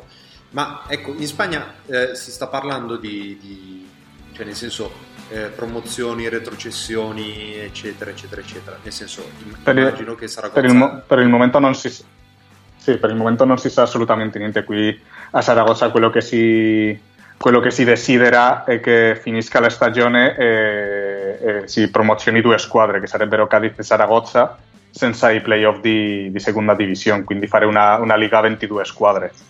Ma poi non si sa niente è un po' come in Italia si Chiaro, vuole come in finire, la, si vuole finire la- il campionato Ecco, perdono l'ignoranza, ma eh, come funzionano i playoff dalla, dalla, come si dice, dalla seconda alla, prima, alla primera? Nel senso, eh, funziona come in Sì, Italia era- che se c'è un determinato distacco tra seconda e terza, eh, no, nel senso, ehm, prima e seconda passano, mentre c'è dalla terza alla sesta c'è playoff sempre, oppure se c'è Sì, un... c'è, c'è playoff sempre, un po' come era, come era in Serie B qualche anno fa, che era dalla terza alla sesta, e poi sono due promozioni dirette e poi, e poi il playoff. Ok, ok. Quindi al momento attuale, cioè, finisse così Saragozza dovrebbe essere. Dovrebbe... Sì, è che per me, per tutti i tifosi sarebbe perfetto perché negli ultimi cinque anni in seconda divisione ci sono stati due o tre stagioni che, che il Saragozza è stato eliminato ai playoff. Quindi se finisce adesso la, la stagione il Saragozza Non promozione sarebbe basta. male, esatto. Non sarebbe Ci sta, ci sta, ci sta. Eh, prima di riprendere, io volevo dire due parole sul Leeds, eh, cioè su come arriva eh, a giocarsi una semifinale di Champions. Eh, perché appunto il Leeds vince nel 1992 l'ultimo campionato prima della creazione della Premier League e, e tra l'altro ha Cantona in rosa. Eh, per cui se- ci sembrerebbero essere tutte le premesse perché il Leeds eh, insomma entra nella nuova era come una, una grande potenza eh, o comunque che ci possa provare. Eh, tra l'altro, appunto, il- nell'anno inaugurale della Premier League si gioca la Community Shield, no? che è un po' la, la sorta di Supercoppa eh, inglese, e Canto- eh, vince Leeds su Liverpool 4-3 e Cantona segna una tripletta. Eh, poi però cosa succede? Che a novembre eh, o il presidente del Leeds eh, chiama il presidente del Manchester United o una telefonata tra allenatori, le versioni cambiano un po'. Eh, comunque dallo United chiamano per sapere, ehm, cioè dal Leeds chiamano per sapere se è in vendita Dennis Irwin, eh, dallo United rispondono no, grazie, e poi dicono però se magari vendete Cantona noi lo compriamo e quelli là gli dicono ah sì perfetto. E lo vendono per 1,2 milioni di sterline. E, e- e molti all'epoca sono convinti che sia un affarone.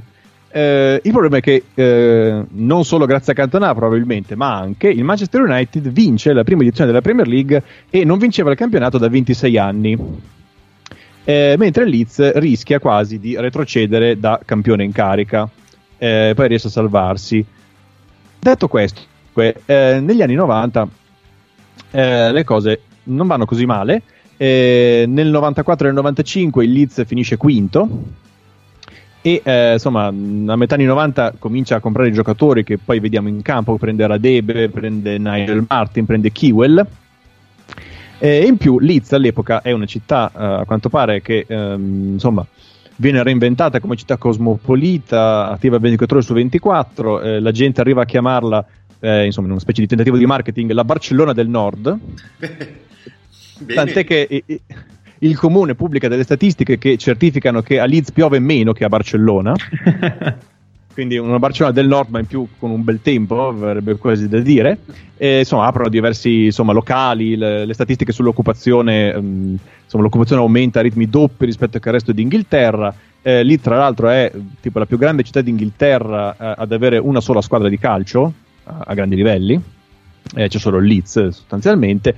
E, e- e quindi eh, nel 96 c'è un cambio di proprietà, arriva il Caspian Media Group che ha il sogno di fare di lì eh, il centro di una, insomma, di una grande impresa orientata all'intrattenimento, vuole costruire un- anche una arena al coperto, concerti, cose varie, la quota in borsa e insomma quindi cominciano ad arrivare dei soldi eh, nel 98 arriva un altro quinto posto, nel frattempo comprano Hasselbank che a ogni puntata citiamo perché eh, passa praticamente in qualunque squadra. Eh, nel 98-99 arriva O'Leary in panchina e, e fa debuttare eh, dal settore giovanile Woodgate, Alan Smith, eh, Robinson, il portiere che in questo momento fa la riserva di Martin ma insomma esiste.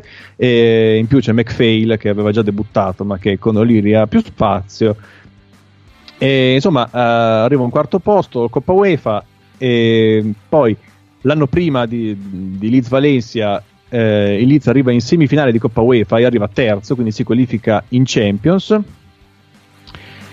E, e niente, quindi cominciano, eh, le cose sembrano andare molto bene, e, insomma il giro d'affari aumenta, aumentano anche i profitti, se non che poi eh, cominciano a eh, investire sempre di più per tentare di tenere il passo di Manchester United e insomma le altre squadre di livello. Eh, finché poi nel 2000 eh, viene contratto il prestito più ingente mai, mai- mai fatto fino ad allora nel calcio inglese, cioè 60 milioni di sterline, per cui metà vengono utilizzati per eh, cancellare debiti e potenziare le strutture del giovanile, l'altra metà in nuovi acquisti, tra cui appunto Rio Ferdinand, che diventa, abbiamo detto, il difensore più pagato della storia.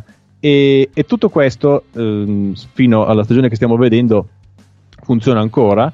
E, e anche l'anno dopo, nella prima parte, perché al, il, tipo il primo dell'anno del 2002 il Leeds è primo in classifica eh, con tre punti di vantaggio e quindi eh, tutto sembra andare bene eh, se non che poi eh, appunto uno va qualche anno più tardi nel 2004 eh, il Leeds retrocede e nel frattempo ha dovuto praticamente vendere tutti eh, quelli che avevano un, insomma, un minimo di valore, esatto. Esatto, e al momento della cessione di Woodgate il presidente dice, vabbè, abbiamo vissuto il sogno, no? come dire, ci abbiamo provato, abbiamo speso e non ce li abbiamo più. Ehm, all'epoca, tra l'altro, poi fece scandalo anche il fatto che ehm, nel- nel- il presidente sua- nel suo ufficio avesse una vasca con dei pesci tropicali e eh, era il club a sostenere le spese per il loro mantenimento, per, per il mangime, e che non erano poche, e lui poi si difenderà dicendo ma nessuno ha mai detto niente, se me l'avessero detto ce li avrei messi io i soldi.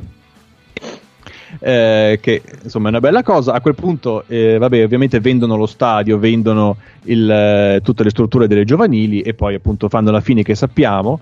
Eh, passano da una presidenza Cellino, che non è sempre divertente. Eh, Cellino se la prende addirittura con i raccattapalle al Leeds, dicendo: Dopo 10 minuti ho chiesto dove fossero i raccattapalle, si dimenticavano di restituire la palla. Eh, manda licenzia al cuoco eh, per cui poi il cibo verrà fatto altrove e trasportato. Eh, addirittura dice di essere lui a dover spegnere le luci a Elland Road, eh, di dover fare il giro e spegnerle una per una, eh, perché se no nessuno lo fa. E se la prende con i giocatori perché se giochi a Leeds devi vivere a Leeds, altrimenti ti licenzio. E da 70 dipendenti del club eh, che c'erano rimangono in 6 a lavorare al centro d'allenamento. E quindi insomma una- un, un approccio molto, molto strong. E dopo di lui ehm, arriva una banca di investimento del Bahrain, eh, con sede in Bahrain, ehm, i quali però no- non hanno molte- molta conoscenza del calcio e allora si risolvono a fare eh, una cosa molto semplice, ovvero cominciano a chiedere ai tifosi, messaggi privati su Twitter, a blogger, così, opinioni su cosa fare. Cioè, tipo, prendono della gente che sanno più o meno che ti fa Leeds e gli chiedono: Ma se compro questo, secondo te è una bella idea? Eh, oppure sugli allenatori da assumere, o su quanto debbano costare gli abbonamenti e i biglietti. Beh, ma è il Eh, mio per cui sogno. insomma- È il mio sogno. Ma Marco, pensa, pensa, Marco, pensa se avessero scritto cioè, a noi come podcast, che, che spettacolo incredibile. Ecco, perché ci sono proprio eh, notizie di questi che eh, mandano i messaggi privati e chiedono: Ma magari fai un sondaggino su Twitter, chiedi un po' quanto dovrebbero costare i biglietti eh, per vedere un po', per tastare un po' com'è la situazione. Cioè, che poi è un po' il vecchio sogno su Twitter: Galliani farà diversi nomi e quello che Esatto. riceverà meno. Eh, è Esatto. accaduto esattamente quello. Beh, è bellissima questa cosa, ma poi, poi tra l'altro sono anche ma sono loro che avevano provato a, a ridisegnare il logo cambiando tipo dopo sette secondi che la gente ha iniziato a insultarli dicendo questo non è il logo del Leeds che avevano preso avevano fatto praticamente il, il logo di Mastro Lindo Sì, sì, esatto, la mano che batteva il petto sulla maglia. Ehm, esattamente quello. E niente, adesso in teoria eh, stavano anche lottando per, per la promozione. primi Sono championship con eh, 71 punti davanti a West Bromwich Albion 70 e al Fulham che ne ha 64 Eh, esatto, quindi niente, era giusto per dire queste cose e direi che adesso possiamo andarci a vedere il secondo tempo. Sì. Allora, second half, eccolo qua. si apre con questa immagine da furbetto di Sanchez che dice ah ah ah ho segnato con la mano e tu non hai visto E quindi direi contro la rovescia 5, 4, 3, 2, 1, via. Posso, posso dichiarare che sento fortemente la mancanza di correlati di Dailymotion? guarda è vero ma rimedieremo nel frattempo la telecamera sta ballando Sì, e que- questa, questa cosa invece mi infastidisce un po'. E- ma questo qua era il vecchio Mestaia che era arrampicato su se stesso Beh, non che quello di adesso non sia così però è eh, No, è lo stesso Mestaglia sempre. eh. sì sì sì sì rifatto Ma tra l'altro il Valencia stava costruendo un altro stadio, giusto? Sì. Eh, non è mai finito, forse è come lo stadio della Roma, forse 15 anni costruendo lo stadio. Che stima. ecco, io sono stato, ehm, quando sono stato a, a Siviglia a vedere Betis Milan di Europa League l'anno, l'anno scorso era, l'anno scorso. Ehm, ho provato finalmente l'emozione di essere messo in, una- in un tipico settore ospiti eh, di uno stadio spagnolo in piccionaia, ma ero tipo, ma non so a quante decine di metri da terra per dire. Mai avuto così tanto freddo allo stadio in vita mia perché tirava un'aria della Madonna, non c'è neanche una protezione, eccetera, così via. Bellissimo, veramente bello. A parte i poliziotti col mitra dentro la curva, molto bello.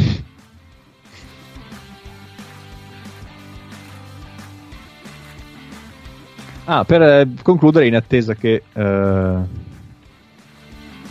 che ricominci la partita, eh, nel 2001 Nelson Mandela eh, va a Leeds perché eh, inaugurano una piazza e inaugurano anche dei giardini che sono intitolati a Nelson Mandela e per introdurlo eh, ovviamente c'è Luca Saradebe e, Mandela dice, e Mandela dice a Radebe sei il mio eroe eh, che comunque può sembrare simpatico pensando che Mandela dica a Radebe sei il mio eroe ma è successo Penso che Radebia non si sia ancora ripreso da, da questa cosa. e intanto via al secondo tempo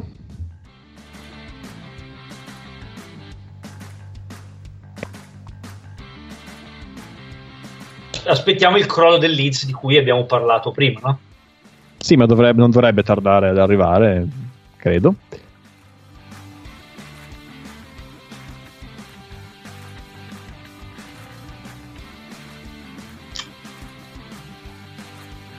Vabbè, la ma- maglia del Napoli di cui parlavamo qualche... ma forse era l'ultima, l'ultimo live, non ricordo se era l'ultimo.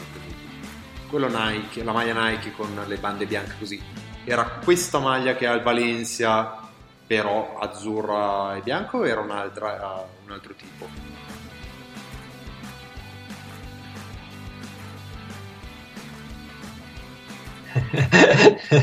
dunque Sì. sto, Sto Sì, cercando le immagini, mi sembra...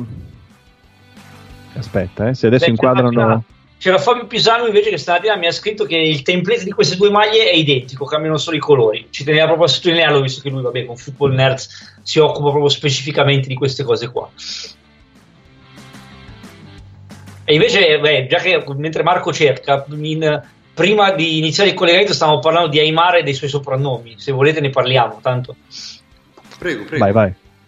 Beh, intanto eh, c'era Enrique che ci diceva perché il suo secondo nome, che lui si chiama Pablo Cesar Aymar. Sì, poi eh, stavo leggendo prima perché non lo sapevo, e poi è Pablo Cesar Aymar, il secondo nome che era abbastanza normale in Argentina. Ma intanto- in, intanto il Ha gol di Juan Sanchez. Vedi, giusto perché l'abbiamo insultato, abbiamo detto che non sa giocare a calcio, poi abbiamo detto un gran gol. Non ci crede neanche lui. Cioè, proprio non ci crede neanche lui. Il Gianni Comandini di Valencia.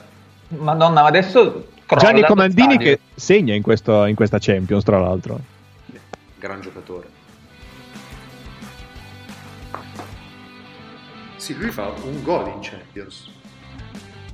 O due. No, uno forse. So che segna sicuramente alla Dinamo Zagabria in questi preliminari. Poi.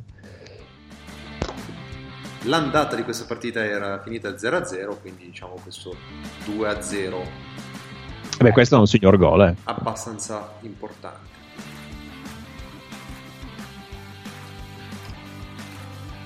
Deviato o no? Eh, Beppe, non tutti i tiri sono deviati, eh? Insomma, non fare... Ah no, aspetta, non eri, non eri- non eri tu che ti eri No, no, è scagliato. Mariani che è sempre polemico. E- Era Mariani che salutiamo. con, con un grande abbraccio.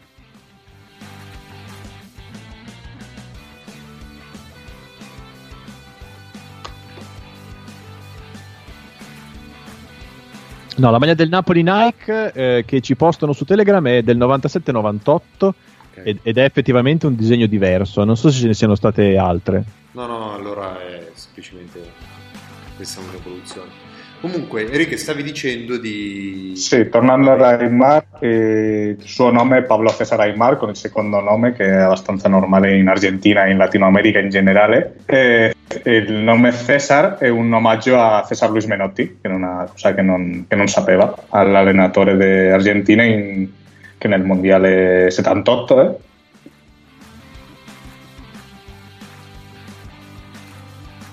E invece sono andato a cercare, vabbè, come io oggi mi sono sciolto nei miei ricordi, quindi sono andato a cercare tipo tutte le compilation esistenti su Aymar. E vedete un sacco di, di filmati che si intitolano L'idolo di Messi perché Messi ha detto più volte che Aymar era il suo idolo, ma se vedete i filmati di Aymar da giovane effettivamente un giocatore incredibile perché oltre ad avere una tecnica veramente clamorosa aveva un, un primo passo, si direbbe nel basket, cui- che, che gli permetteva di bruciare tutti, quindi era velocissimo e aveva una progressione pazzesca e infatti lo steccavano regolarmente e infatti si è spaccato tutto lo spaccabile in carriera purtroppo. E poi c'è il soprannome del payaso, che lo chiamavano sempre, che pensavamo che forse era per i capelli lunghi, ma poi ho, ho trovato che era per un reportage che, hanno, che le hanno fatto quando era giovane in Argentina nel giornale El Clarín, in cui era travestito da, da pagliaccio e quindi hanno cominciato a chiamarlo così i compagni e gli è rimasto il pagliasso.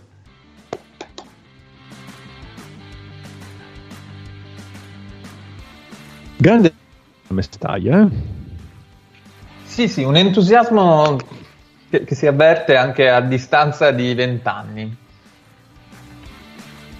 Io intanto mi sono perso nelle pagine Wikipedia di, di robe, de- de- dei campionati inglesi degli anni 90, eccetera, eccetera, eccetera. Ma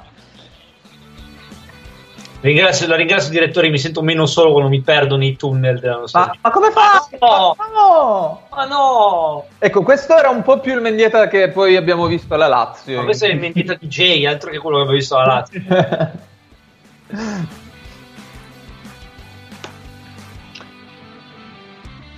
Avrebbe potuto chiuderla lì.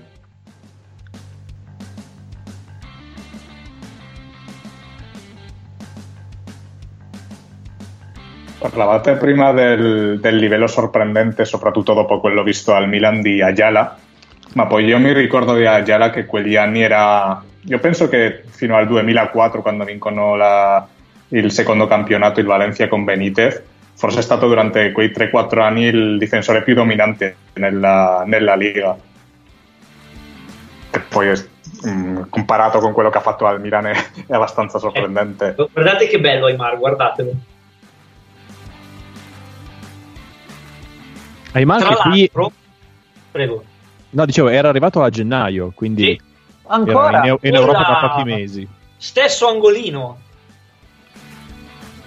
Al grido di balla prendere, E ha sbagliato quello più facile e poi ha messo questo, giustamente. io chiederei, chiederei a Enrique di ripeterci i- la vera pronuncia di Gaizka perché noi non la sappiamo dire. Eh, Gaivka, nel dieta. Gai. Porco giù da lì. Gaizka. Gaiska. Gaiska. Gais- Porco Giuda. Vabbè, fa niente, non ce la fa. Imparerò, farò, farò un, farò un tutorial per dire Gaiska. Gai, gai. Gai. No, perché deve è Gais, Gaiska. Vabbè, sembra un cretino, scusate. Chiedo scusa agli ascoltatori, però sì, ci tenevo a imparare. E qui direi che sostanzialmente la partita insomma è finita. Eh, il crollo. Beh, io mi ricordo che godicchiavo. Sì, no, in effetti comunque ecco, il, il- il secondo gol di Sanchez, cioè comunque è stato bravo lui perché la difesa era schierata, dopodiché il Leeds ha concesso due occasioni colossali in pochi minuti e insomma è andato a casa sostanzialmente. Sta dicendo di Aymar comunque che eh, qua è, è giovanissimo arriva qua perché lui è un 79, quindi vabbè, ha 21 anni, è appena, è appena scoppiato al River e arriva qua al Valencia. Quindi qua era proprio appena, appena nato come giocatore essenzialmente. E tra l'altro un po', vabbè, chi segue l'NBA ha presente il caso di Fournier che si, chiama- si è soprannominato Don Google perché eh, è meglio se non googlate il suo nome. Aymar, se andate a cercare nelle ricerche, vabbè, se siete italiani, ovviamente avete Google in italiano, avrete un risultato un po' curioso. Ecco. Una volta era prima di Pablo Aymar, adesso hanno un po' cambiato l'indicizzazione. Intanto gli animi direi che si riscaldano. Tra l'altro Aymar ecco, è anche coraggioso perché sta litigando con tutti e questi qua e, que- e quelli in giallo sembrano tutti dei tagliagole di un certo livello. ecco. Sì, aveva anche forse ragione, ecco, però... Questo era un laccio australiano fatto da uno dei pochi non australiani di quella squadra. St- Stavo pensando, le, cioè, le squadre spagnole ad arrivare in, in finale sono, vabbè, a parte Real e Barcellona, sono Atletico Madrid e Valencia, e poi ce ne sono altre o no? Eh, no, non ci sono. Sono solo queste, ok. Sì, in semifinali è arrivato il Villarreal nel 2006 contro l'Arsenal e, e non mi ricordo di più. È il Deportivo. Certo. Contro- E il, il Malaga no, si fermò in... No, il Malaga ai quarti di Ai finale quarti. contro il Dortmund. Il Bilbao mai? Neanche in passato. Il Bao mai. No, eh, neanche il Siviglia, che penso solo agli ottavi. Betis solo agli ottavi. Celta, Real Sociedad, penso sono tutte finite agli ottavi. Ma anche negli anni storici, cioè anni della Coppa dei Campioni. Sì, penso, penso di sì, in questi anni 50-60, anche come solo giocava il campione, della, il campione del campionato e poi, e poi in Spagna sempre vinceva, oppure il, il Real Madrid e il Barcellona. Forse la Real Sociedad negli anni 80, adesso che penso, forse nell'anno 83 contro l'Hamburgo, penso che sia arrivata in semifinali. Corretto, stavo prendendo proprio quell'anno lì. Invece le italiane che hanno fatto finali? Finale, beh, Roma, Fiorentina, Sampdoria, Sampdoria, Fiorentina. Fiorentina, Sampdoria, Roma, Milan, Inter, Juve E basta. e basta direi. Sì, direi di sì. Finali direi di sì. Semi invece chi aggiungiamo con le semi? Eh, Bella non so domanda. se ne aggiungiamo. Domanda, Cioè, aggiungiamo? Perché Esatto, Eh. perché non so se aggiungiamo eh, effettivamente. Cioè, gli altri, gli altri campionati vinti da eh, Lazio, quei due, i due campionati della Lazio, non... la Lazio arriva ai quarti. Il recente, viene eliminato dal Valencia l'anno prima di questo, per esempio. Esatto. Eh, non lo so, tipo il Toro, l'ultimo, cioè quegli scudetti lì de- de- delle squadre. mm, Il Verona era stato eliminato dalla Juventus, no? Credo, nella sua unica avventura in Coppa Campioni. E Il Genoa aveva fatto una, Beh, una Genoa- semi di, di UEFA come... vabbè, però se andiamo nelle altre coppe, No, no, no, poi- no, no, eh, stavo facendo solamente locale, cioè nel senso non... No, io direi che non, non ne aggiungiamo dalla... No, neanche, no, neanche in semi, mi sa. intanto Batti sta cercando qual- qualcuno con cui scatenare una rissa. Cioè il Parma ai tempi non aveva mai fatto exploit del genere in... eh, come si dice in coppa? E com- Come, que- cioè, nel calcio di oggi Mendieta sarebbe volato a terra lì e avrebbe fatto espellere Batti senza, senza colpo ferire proprio. Non che sia successo niente, eh, però insomma se ti mettono una mano in faccia oggi, nel dubbio vai giù e poi l'altro va fuori. Ecco.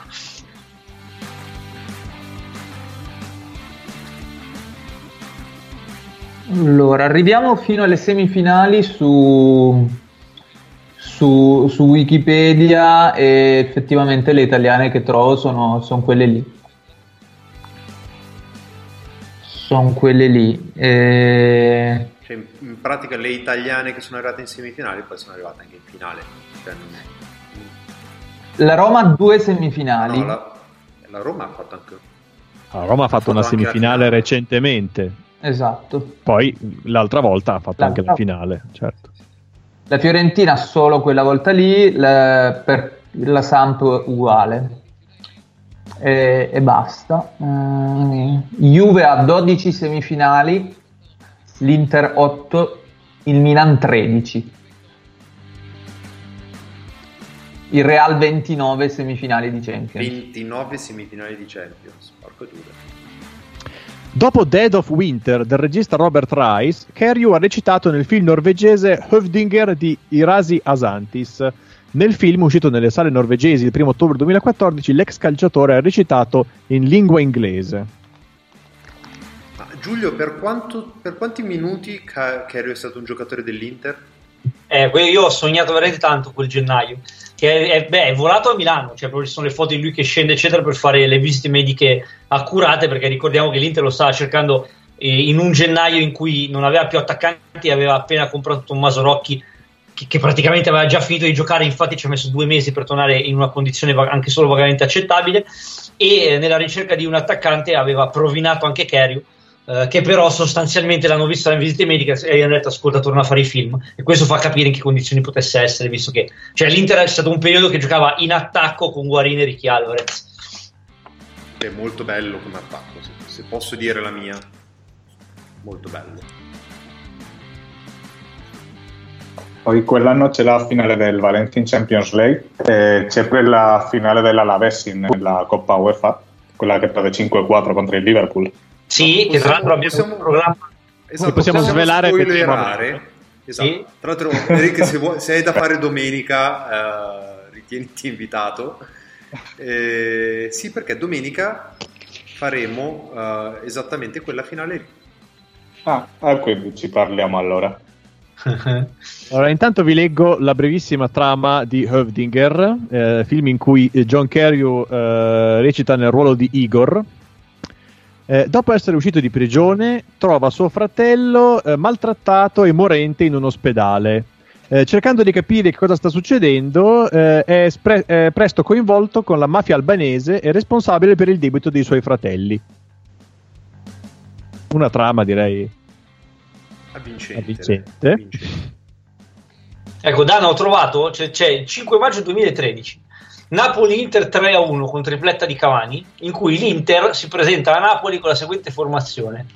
Andanovic, Ranocchia, Kivu Juan Jesus Jonathan Benassi, Kovacic, Kuzmanovic, Alvaro Pereira Guarin Alvarez sostituti Schelotto, Cambiasso, Pasa. A disposizione Carrizzo, Belec, Spendlofer, Forte, Garritano, Ferrara e Rocchi. Quell'Inter finisce quarta? No, questo no, questo qua è l'Inter che finisce nei, nei bassi fondi della classifica.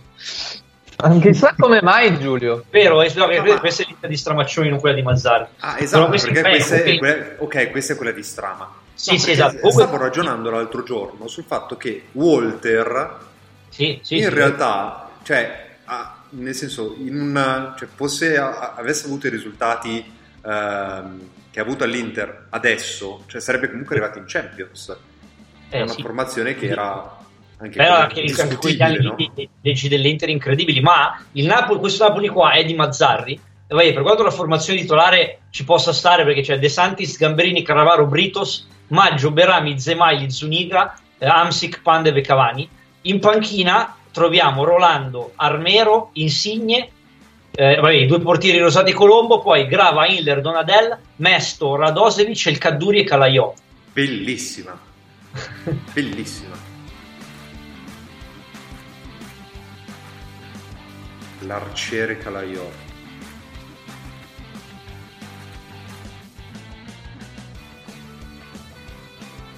Era l'ar- l'arbitro che scruta proprio il futuro, sembrava, sembrava guardare verso il sol dell'avvenire praticamente. A vedere da curva veramente mi, mi- mi emoziona, ragazzi. Sono i miei ricordi dell'Inter di Mancini. Però io sono un po' offeso con il Leeds perché non l'hanno ancora pienamente buttata in rissa. Cioè, non- no, io mi aspettavo veramente basta, via, liberi tutti, lama fuori. Ecco, bisogna anche, bisogna anche aggiungere, eh, nel discorso che ho fatto prima non l'ho detto, ma ora viene bene, eh, che appunto, visto che il Leeds, che ricordiamo tutti, insomma, tutti quelli che hanno visto il maledetto United, ho letto il libro, eccetera, no? E quindi era, era ricordato come una squadra, insomma, comunque molto sporca, eh, scorretta e così. Eh, invece in questi anni ovviamente il tentativo era di far passare il Leeds eh, come una squadra, eh, come dire, molto europea, una squadra eh, insomma, che bella da vedere, che non aveva questi lati così, così ruvidi del Leeds eh, di insomma 30 anni prima, 40 anni prima. E il problema è però che proprio in questi mesi eh, tre giocatori del Leeds si ritrovano coinvolti in un processo eh, che insomma lascerà in qualche modo eh, delle, delle ferite nel- nell'ambiente perché appunto eh, Jonathan Woodgate, Lee Boyer e Michael Duberry eh, vengono, insomma, finiscono a processo per il pestaggio dello studente di etnia pakistana Sarfaz Najeeb eh, avvenuto il 12 gennaio del 2000 nel centro di Leeds.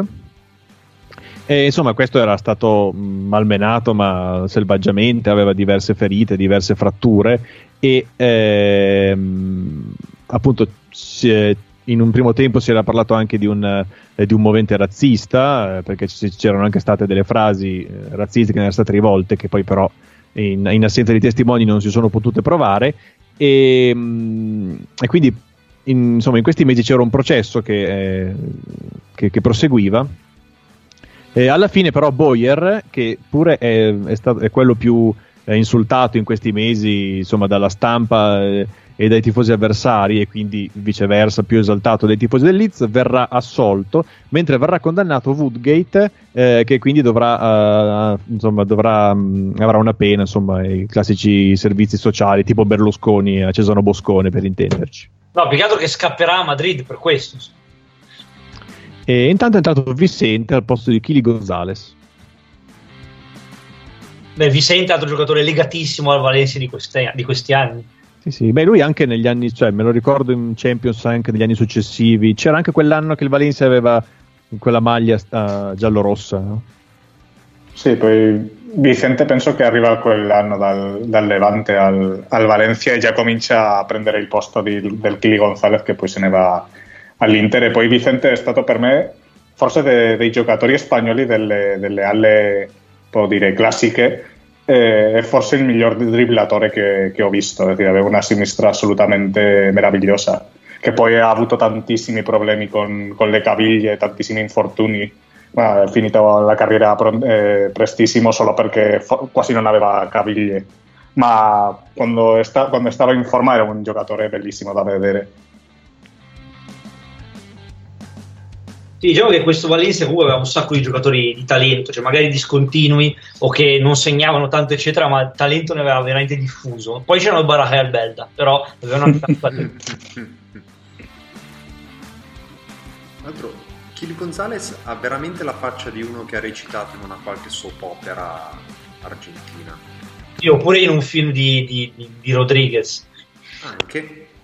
Me lo immagino un, un po' gringo, un po' così, un po' vento di passione.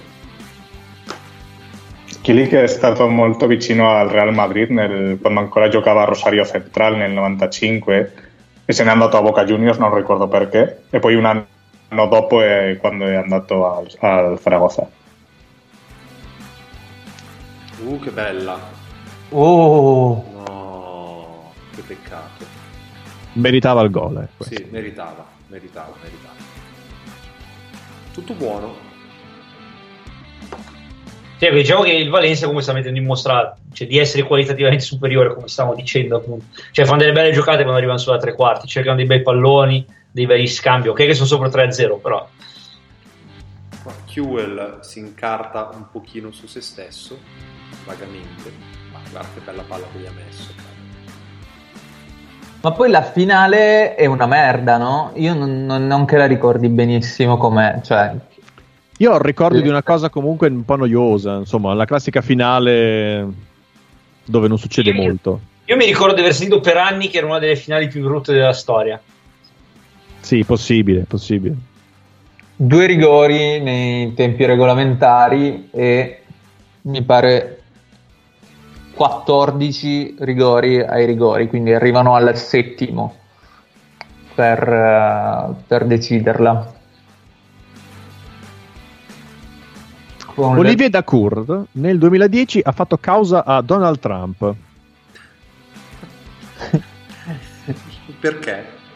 perché Dacour aveva, eh, era uno stato uno dei primi eh, investitori del Trump Soho, ovvero un eh, condo hotel eh, eh, di lusso a Lower Manhattan e ci aveva messo eh, tipo 460 mila dollari, cioè un- una specie di acconto di quello che avrebbe poi versato ehm, alla fine. E, e quando poi il- insomma, non si è rivelato l'affare che doveva essere perché non sono riusciti a vendere gli appartamenti ai prezzi che erano stati promessi, eh, Dacour ha fatto causa insieme ad altre persone che avevano comprato altre unità e, e alla fine Trump e gli altri che erano stati portati in tribunale hanno, insomma, hanno deciso di accordarsi eh, e hanno, hanno, insomma, hanno accettato di eh, rimborsare il 90% eh, dei soldi che erano stati dati da Dacour e dagli altri. Quindi Dacour ha battuto Trump, eh, questo lo possiamo dire. Quindi potremmo dire da Cur 2020 al posto di Joe Biden. Esatto, il Partito Democratico potrebbe pensarci in extremis eh, di portare Olivier Dacour. Ma tra l'altro, scusatemi, non mi ricordavo che gli Anker avessero giocato metà della finale di, di quest'anno qua. No, neanch'io, ma il Bayern sai che um, Sì, all'epoca sì, tirava fuori. al, 46, al 46esimo esce Sagnol, entra Janker. Mentre qua esce Aymar E non entra ed entra, purtroppo. No, no, sarebbe un cambio curioso se posso. ed entra Didier Deschamps. Sì, ecco, che ci fosse Deschamps in panchina in questo Valencia l'avevo totalmente rimosso ed è abbastanza curioso. comunque. Sì, più che altro perché mi- cioè, viene a fare un- una gita praticamente in questa stagione perché non... Io ho sempre trovato insopportabile il fatto che Deschamps giocasse con i pantaloncini decisamente alti e la maglietta molto dentro questi pantaloncini. Dava veramente fastidio. Io invece sono sconvolto dal fatto che Dacour ha giocato prima alla Roma e poi all'Inter, non so perché ero convinto del contrario, ma sarà sicuro. Ma ha fatto quattro stagioni alla Roma prima di andare lì, non, non- so perché avevo questo ricordo. Io non so quante stagioni ha fatto all'Inter, cosa ne ha fatto? Un paio? Ne ha fatte due e mezza. Sì, in realtà praticamente solo la prima. Sì, esatto. Perché nella prima era proprio titolare di centrocampo e a funzione poi è sparito. Sostanzialmente Scubaia ma Mancini aveva i suoi, le sue cose, i suoi innamoramenti strani. Poi Comunque- per gli Burdisso probabilmente sono girati i coglioni a Dacour per primo, oltre che a me. Il Valencia paga Deschamps 2,7 milioni di sterline per, per- per giocare poi una stagione e ritirarsi. Però.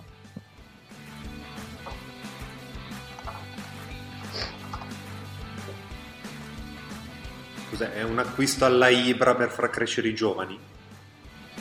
Non lo so, è curioso come. Cioè. Io mi ricorderò sempre Deschamps, se non sbaglio Deschamps, adesso non vorrei dire una castroneria.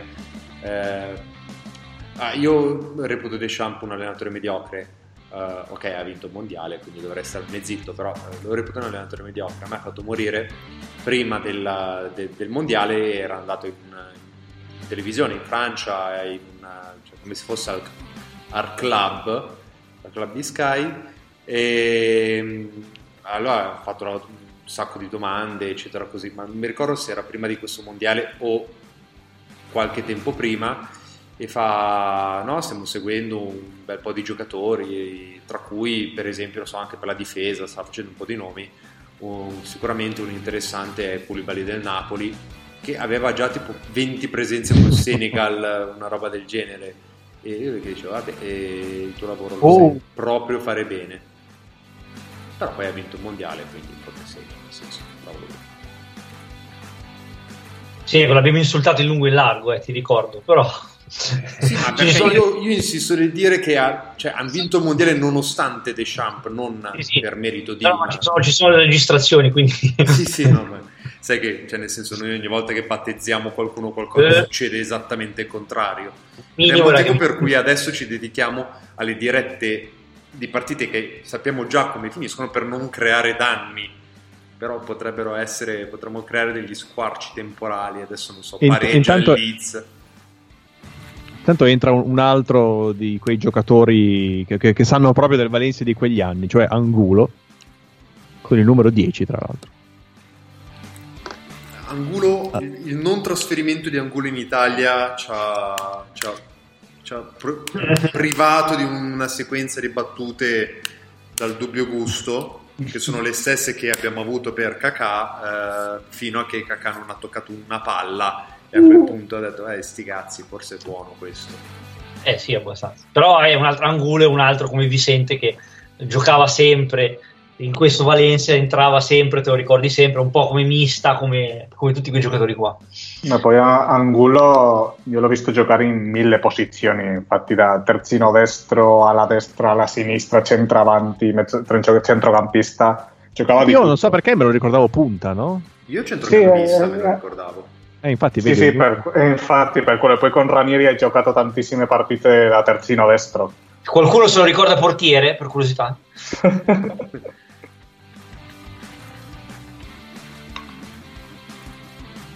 sempre con la 10. Poi mi ricordo che nell'estate del 2003 o 2004 lo voleva tantissimo Wenger per l'Arsenal e, lo- e lui non si è voluto trasferire perché non, non era sicuro di poter essere felice in, in Londra, il quale mi, mi sembra abbastanza normale.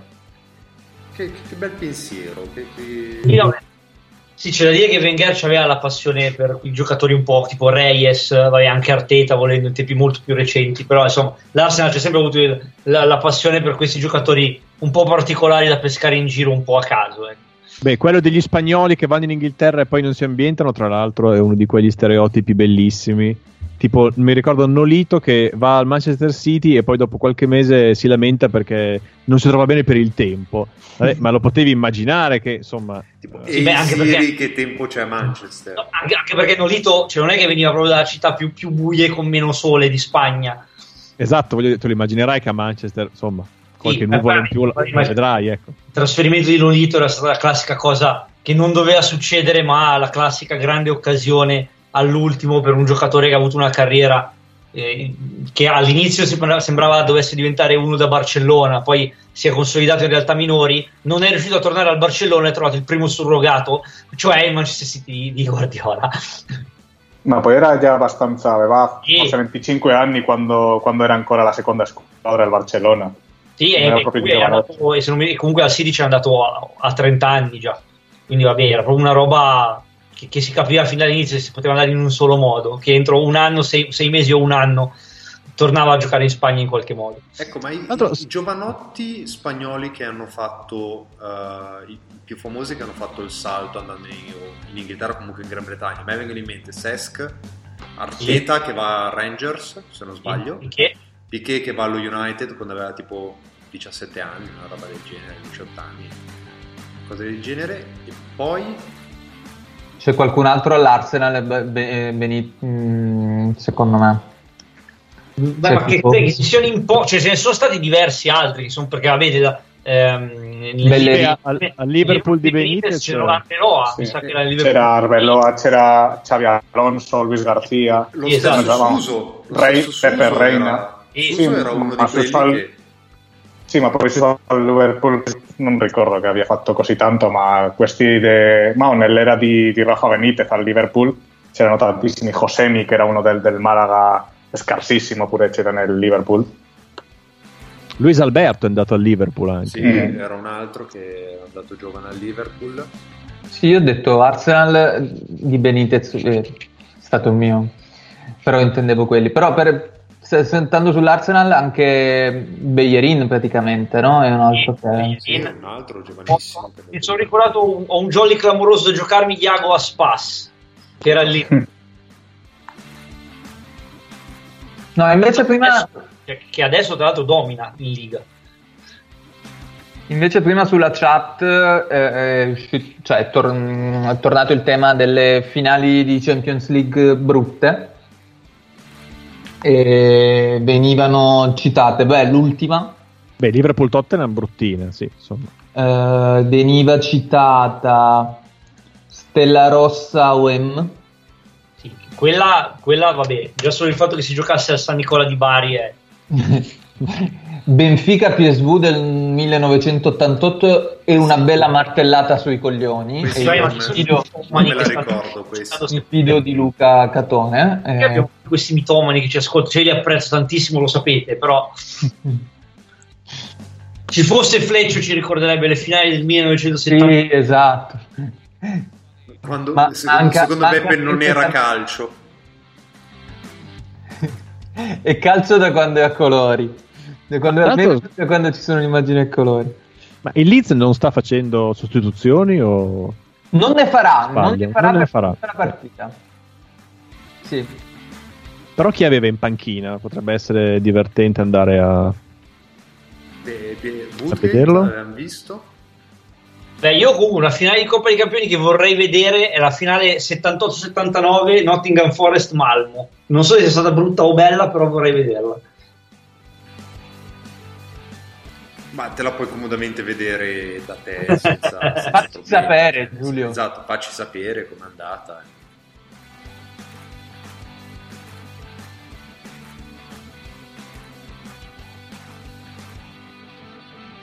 Finali brutte. Beh, recenti sì, cioè, sicuramente Liverpool-Tottenham una, una delle peggiori.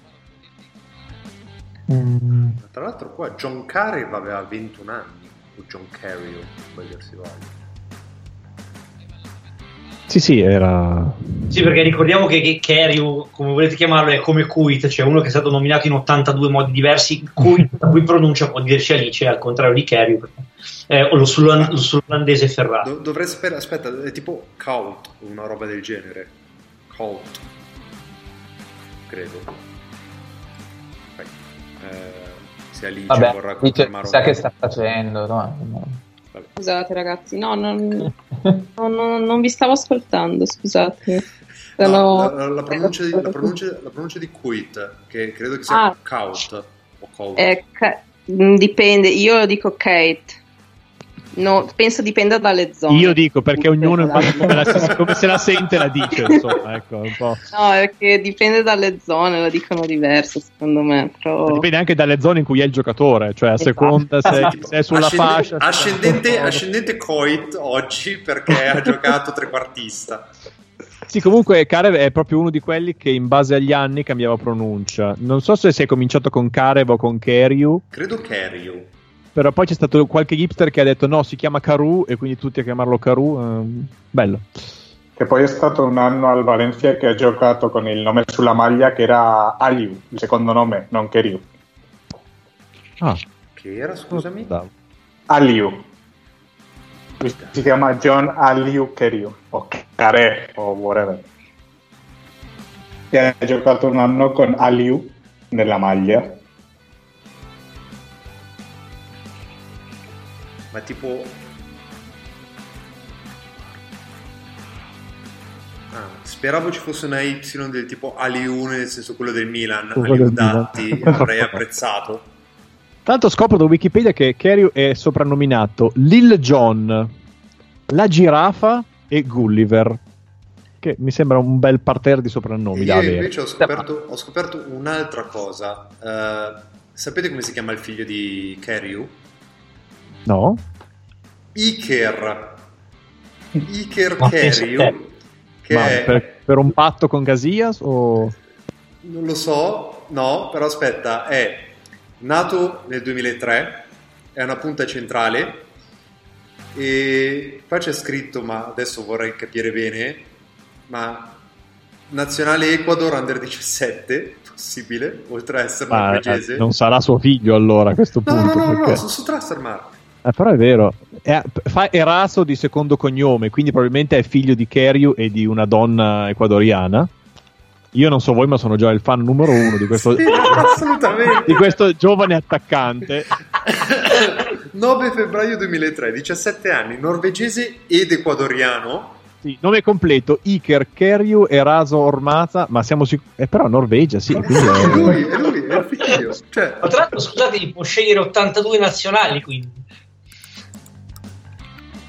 Voglio vedere una foto di Iker Keryu.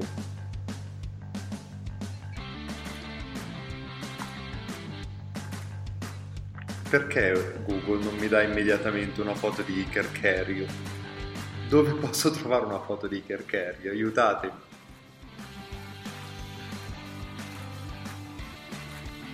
Beh, comunque il futuro è suo, eh, secondo me. Ma Assolutamente. poi, poi Qualche anno. padre, se il padre vuole venirci a parlare del figlio nel podcast, noi lo ospitiamo volentieri. eh, cioè, ci prestiamo a marchette ben peggiori. Quindi. Allora, sono in una pagina in norvegese dove c'è un articolo del 2014 e una foto del 2014 di Kerry, che quindi qui è un bambino di 11 anni. Allora, credo che sia nato in Spagna. Almeno perché le prime parole sono Iker ble fut i Spagna. Ok. Famiglia di Guayaquil in Ecuador. Bellissimo, un giocatore totale. Comunque gioca Iker Kerry Razor Mazza gioca nell'Oz BK giovanili. Giusto per darvi un riferimento. che squadra, scusi?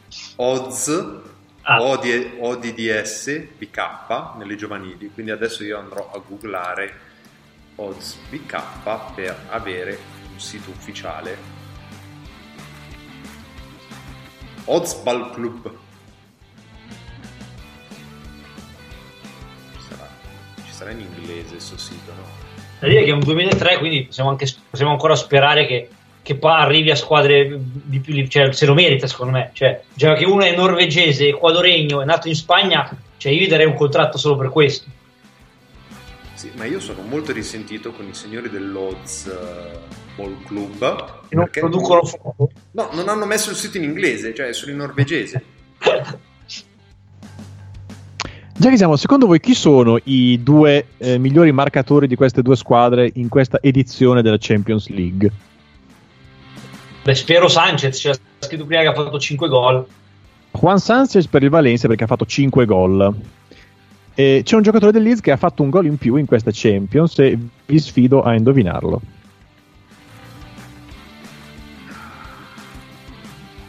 Io non, non l'avrei detto, non lo ricordavo, ma Ovviamente non ti dico Viduca, visto che, visto che me lo tratti così. Allora, io ti giuro che ho anche visto la classifica cannonieri di questa, di, di questa Champions e non mi ricordo, per cui bene, è Lee Boyer che ha fatto ben 6 gol. Come ha fatto a fare 6 gol di Boia? E, e a questo punto vi dico anche allora, la classifica marcatori della Champions la vince Raul con 7 gol. Poi al secondo posto abbiamo 7 giocatori a pari merito che sono Marco Simone, Rivaldo, eh sì, Rivaldo, il giovane Elber, Paul Scholes, Lee Boyer, appunto Ivan Elghera e Mario Jardel. eh, Quindi che, che meraviglia. Come Ivan Elghera? Ivan Elghera ha fatto 6 gol, tanti come Marco Simone e Rivaldo. dire. Intanto il Valencia potrebbe averne fatti altri. Poteva otto. dilagare qua.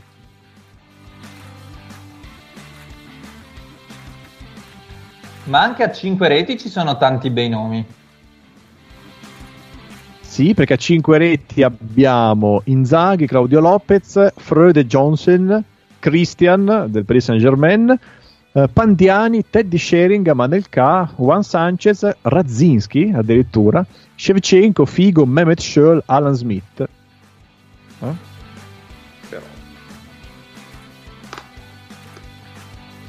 Intanto sto leggendo qui in, in fori spagnoli che Iker Keriu è il nome e poi i cognomi sono Erazo e Ormaza, quindi Iker Keriu non so se sia... Quindi non c'entra niente con Keriu. Eh, infatti penso che- di no. E quindi c'era semplicemente... Non so, forse era semplicemente un idolo di Casillas e, e John Keriu l'ha fatto questo nome al povero. esatto, al però povero poi sono riusciti a farlo giocare in Norvegia, quindi... E infatti, Iker Keriu e Erazo Ormaza. Però qua c'è scritto che, cioè almeno Transfermarkt dice questo. Io ho trovato una foto di un, un ragazzino con quello che sembrava essere Kerio, magari era perché era l'idolo di... Ah, fammi vedere. Adesso c'è ormai... Quanta sofferenza Dan nella tua voce, veramente. Ma questo è un po' come. Beh, questo, beh, io dopo che ho scoperto che Nuno Gomez è un soprannome, per me vale tutto. Però se fosse se Kerio fosse cioè il suo nome e non il cognome acquisito, è come Radamel Falcao. Che anche se non so se molti l'hanno capito, cioè lui non si chiama, Fal- cioè non si chiama Radamel, cioè si chiama Radamel Falcao in nome di Paolo Roberto Falcao, non è il suo cognome. Cioè, proprio il perché Wikipedia come figlio eh, di Keriu assegna un tale Tyrese Keriu. Beh, che comunque buttalo via. Sarebbe un po' tipo Francesco Totti Biascica, praticamente. Esatto, il Radamel Falcao è esattamente così. Madonna, Alessandro Grassi l'abbiamo detto contemporaneamente, sappi che io l'ho letto nel momento do- dopo averlo detto, anche se tu lo sentirai dopo, quindi eh, scusate se uso a fini personali questo podcast. Chi ha capito questa mh, circonlocuzione del direttore, pregato di scriverci in busta chiusa. eh. No, perché sono già lì, sono già sicuro che adesso dirà, eh sì, mi hai, mi hai letto in chat e hai detto tu questa cosa, invece no, l'ho detto prima di averlo letto. Invece tra, tra le altre notizie a caso, eh, così, pri- prive anche... Intanto abbiamo una foto di ehm, Iker eh. Credo che neanche su- sui podcast dei pedofili abbiano questa concentrazione per andare a, a stanare. Dai, ma è palesemente il figlio di... No, aspetta, non so se è la foto che mi avete mandato.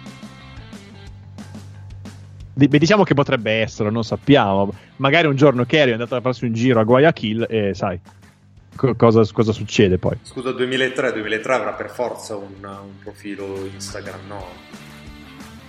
La moglie di Kerry si chiama Offit Golan, quindi non è il figlio. Sì, non è il figlio, direi a questo punto.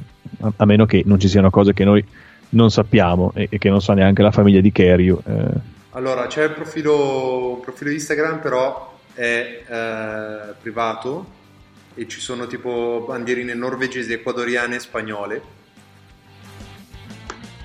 Oltre al tag. Che amarezze. Comunque io tifo per lui anche se non è... Ormai ci sono affezionato, basta.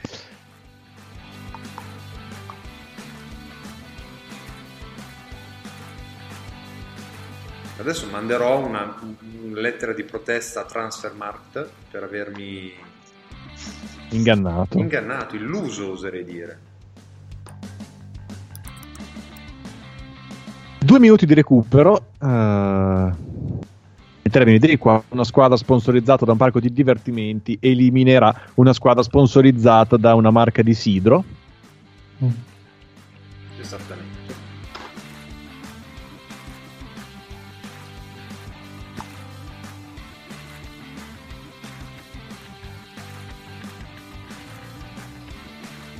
Scusate, nel frattempo ho scoperto che, c'è- che esiste un John Carrew, che immagino si dica Carrew veramente, che è tipo uno psicologo che, produ- che- che che ha scritto dei libri sull'io, la- l'esperienza conscia e cose del genere, la psiche umana, eccetera. Libri sull'io perché lui per prima ha avuto questo problema mm, distinguere se stesso da un famoso attaccante. Da un attaccante che ha avuto una carriera di un certo livello. Io Oh, ecco il momento che aspettavo. Perché Alan Smith non ha preso bene questa partita, evidentemente, questa uscita dalla, dalla Champions. È rosso diretto per lui. Sempre per la storia del Leeds molto europeo, poco... Esatto. Tra l'altro, il fatto di aver rapato tutti i giocatori eh, contribuiva un po' a dare un'immagine un po' truce dei- della squadra. E il presidente del Leeds, eh, dopo la partita, dirà che ripensandoci, forse avrebbe preferito che non si, che non si rapassero tutti quanti.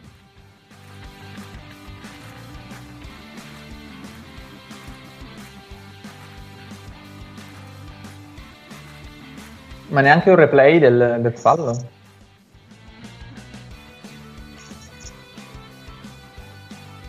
Ah, sembrava più cattivo, però. Un intervento deciso, ecco, diciamo. Sì, diciamo come se ne vedono mille a partita, un rosso severo, diciamo. Ma intanto è finita. Non c'era l'intento di far male. Sì, beh, comunque Allora, c'era di... aspetta, ho scoperto, ho scoperto una cosa. Allora, questa voce Scusa, seria. Carrion non è mai stata una sola persona, ma erano diversi eh, attori che... esatto, allora, nella pagina dove, dove ho trovato la foto del giovane Iker, c'è scritto ehm, Svein Inge Nicolesen ha organizzato un giorno molto speciale per Iker, per sua mamma Maria e per papà Seider. Eh, l'ultima cosa che hanno fatto prima di trasferirsi in Ecuador è stata visitare la squadra di Odd. Iker è felice di tornare a, di tornare a giocare per Odd tra 5-6 anni, quindi adesso se and- cioè, se ne era pure andato dall'Odd per tornare in Ecuador e invece adesso è tornato lì. Ma appunto abbiamo scoperto che i- la mamma si chiama Maria e il papà si chiama Seider o Seider, perché Eh, la, la- la mia speranza a questo punto è che siano finiti tutti in Norvegia per il solo motivo di incontrare John Kerry in qualche modo, no? Sì. Eh, Sarebbe, Sì, sarebbe un sì. bel film, no? Sì. Partiti in nave per andare a vedere John Kerry dal vivo, eh, l'unico, desi- l'unico desiderio che avevano nella vita. Che, che voglio dire, questo farebbe capire molte cose, però è un sogno incredibile, obiettivamente. Sarebbe una storia meravigliosa. Io adesso comunque manderò una mail di protesta a Transfermarkt per le informazioni fallaci che riporta questo sito che illude la gente per bene. E è finita la, la favola del Leeds. Esattamente, ed è finito anche il video. Ed è finito anche il Leeds. Comunque. E, e tra pochi mesi finirà anche il Leeds, schiacciato, schiacciato dei debiti fatti con strane società che avevano sede alle isole Guernsey e eh, nell'isola di Guernsey e che eh, avevano alti tassi di interesse sui prestiti concessi al Leeds. E niente, abbiamo abbiamo altro da dire? Ma no. No. No, no. Comunque, partito, cioè, Ah, no, una- vabbè, dopo, i, dopo i due gol praticamente di fila è un po' crollato, però ci sta anche, sei sotto 3-0 e, e in trasferta diventa molto complicato. Quindi, vabbè, sì, la partita è andata a comando, diciamo, però non brutta, abbiamo visto molto di peggio. eh. Sì, sì, sì. E la partita andava in onda su Rete 4 e su Stream. La, la coincidenza buffa è che quella stessa sera su canale 5 alle ore 21 andava in onda Virus Letale. Bene. Eh, il colonnello Daniels, eh, il medico dell'esercito USA, viene mandato in Africa per indagare su un virus devastante che miete vittime, il Motoba. Il dottore torna in patria convinto che anche negli States possa scoppiare un'epidemia, ma nessuno gli crede finché in una cittadina della California non muoiono le prime persone. Eh. Questo sempre per dare un tocco di eh, Cos'era? ottimismo. Era, era Codogno Contea di Los Angeles. Così. Se vi ricorda qualche eh, avvenimento contemporaneo. Ok. Bene, quindi direi che possiamo salutarci. Diamo appuntamento a domenica per eh, Liverpool Alaves. Esatto, eccezionalmente club e non nazionali la domenica. Eh, ma perché cioè, c'è un motivo, se volete lo diciamo anche, però. per la lunghezza della partita stessa, che se no sta- stanotte tiravamo il cappio. Esatto, perché come sapete ci sono i supplementari e quindi avremmo finito eh, insomma a mezzanotte inoltrata. Però c'è il golden goal, attenzione. Eh? Sì, il golden goal più inutile della storia, cioè... Però vabbè. Golden Goal è una cosa che mi ha sempre fatto un nervosismo, mamma mia. Beh, eh, No, ma chi l'ha inventato spero che sia stato radiato dal- dall'albo degli inventori delle regole del calcio.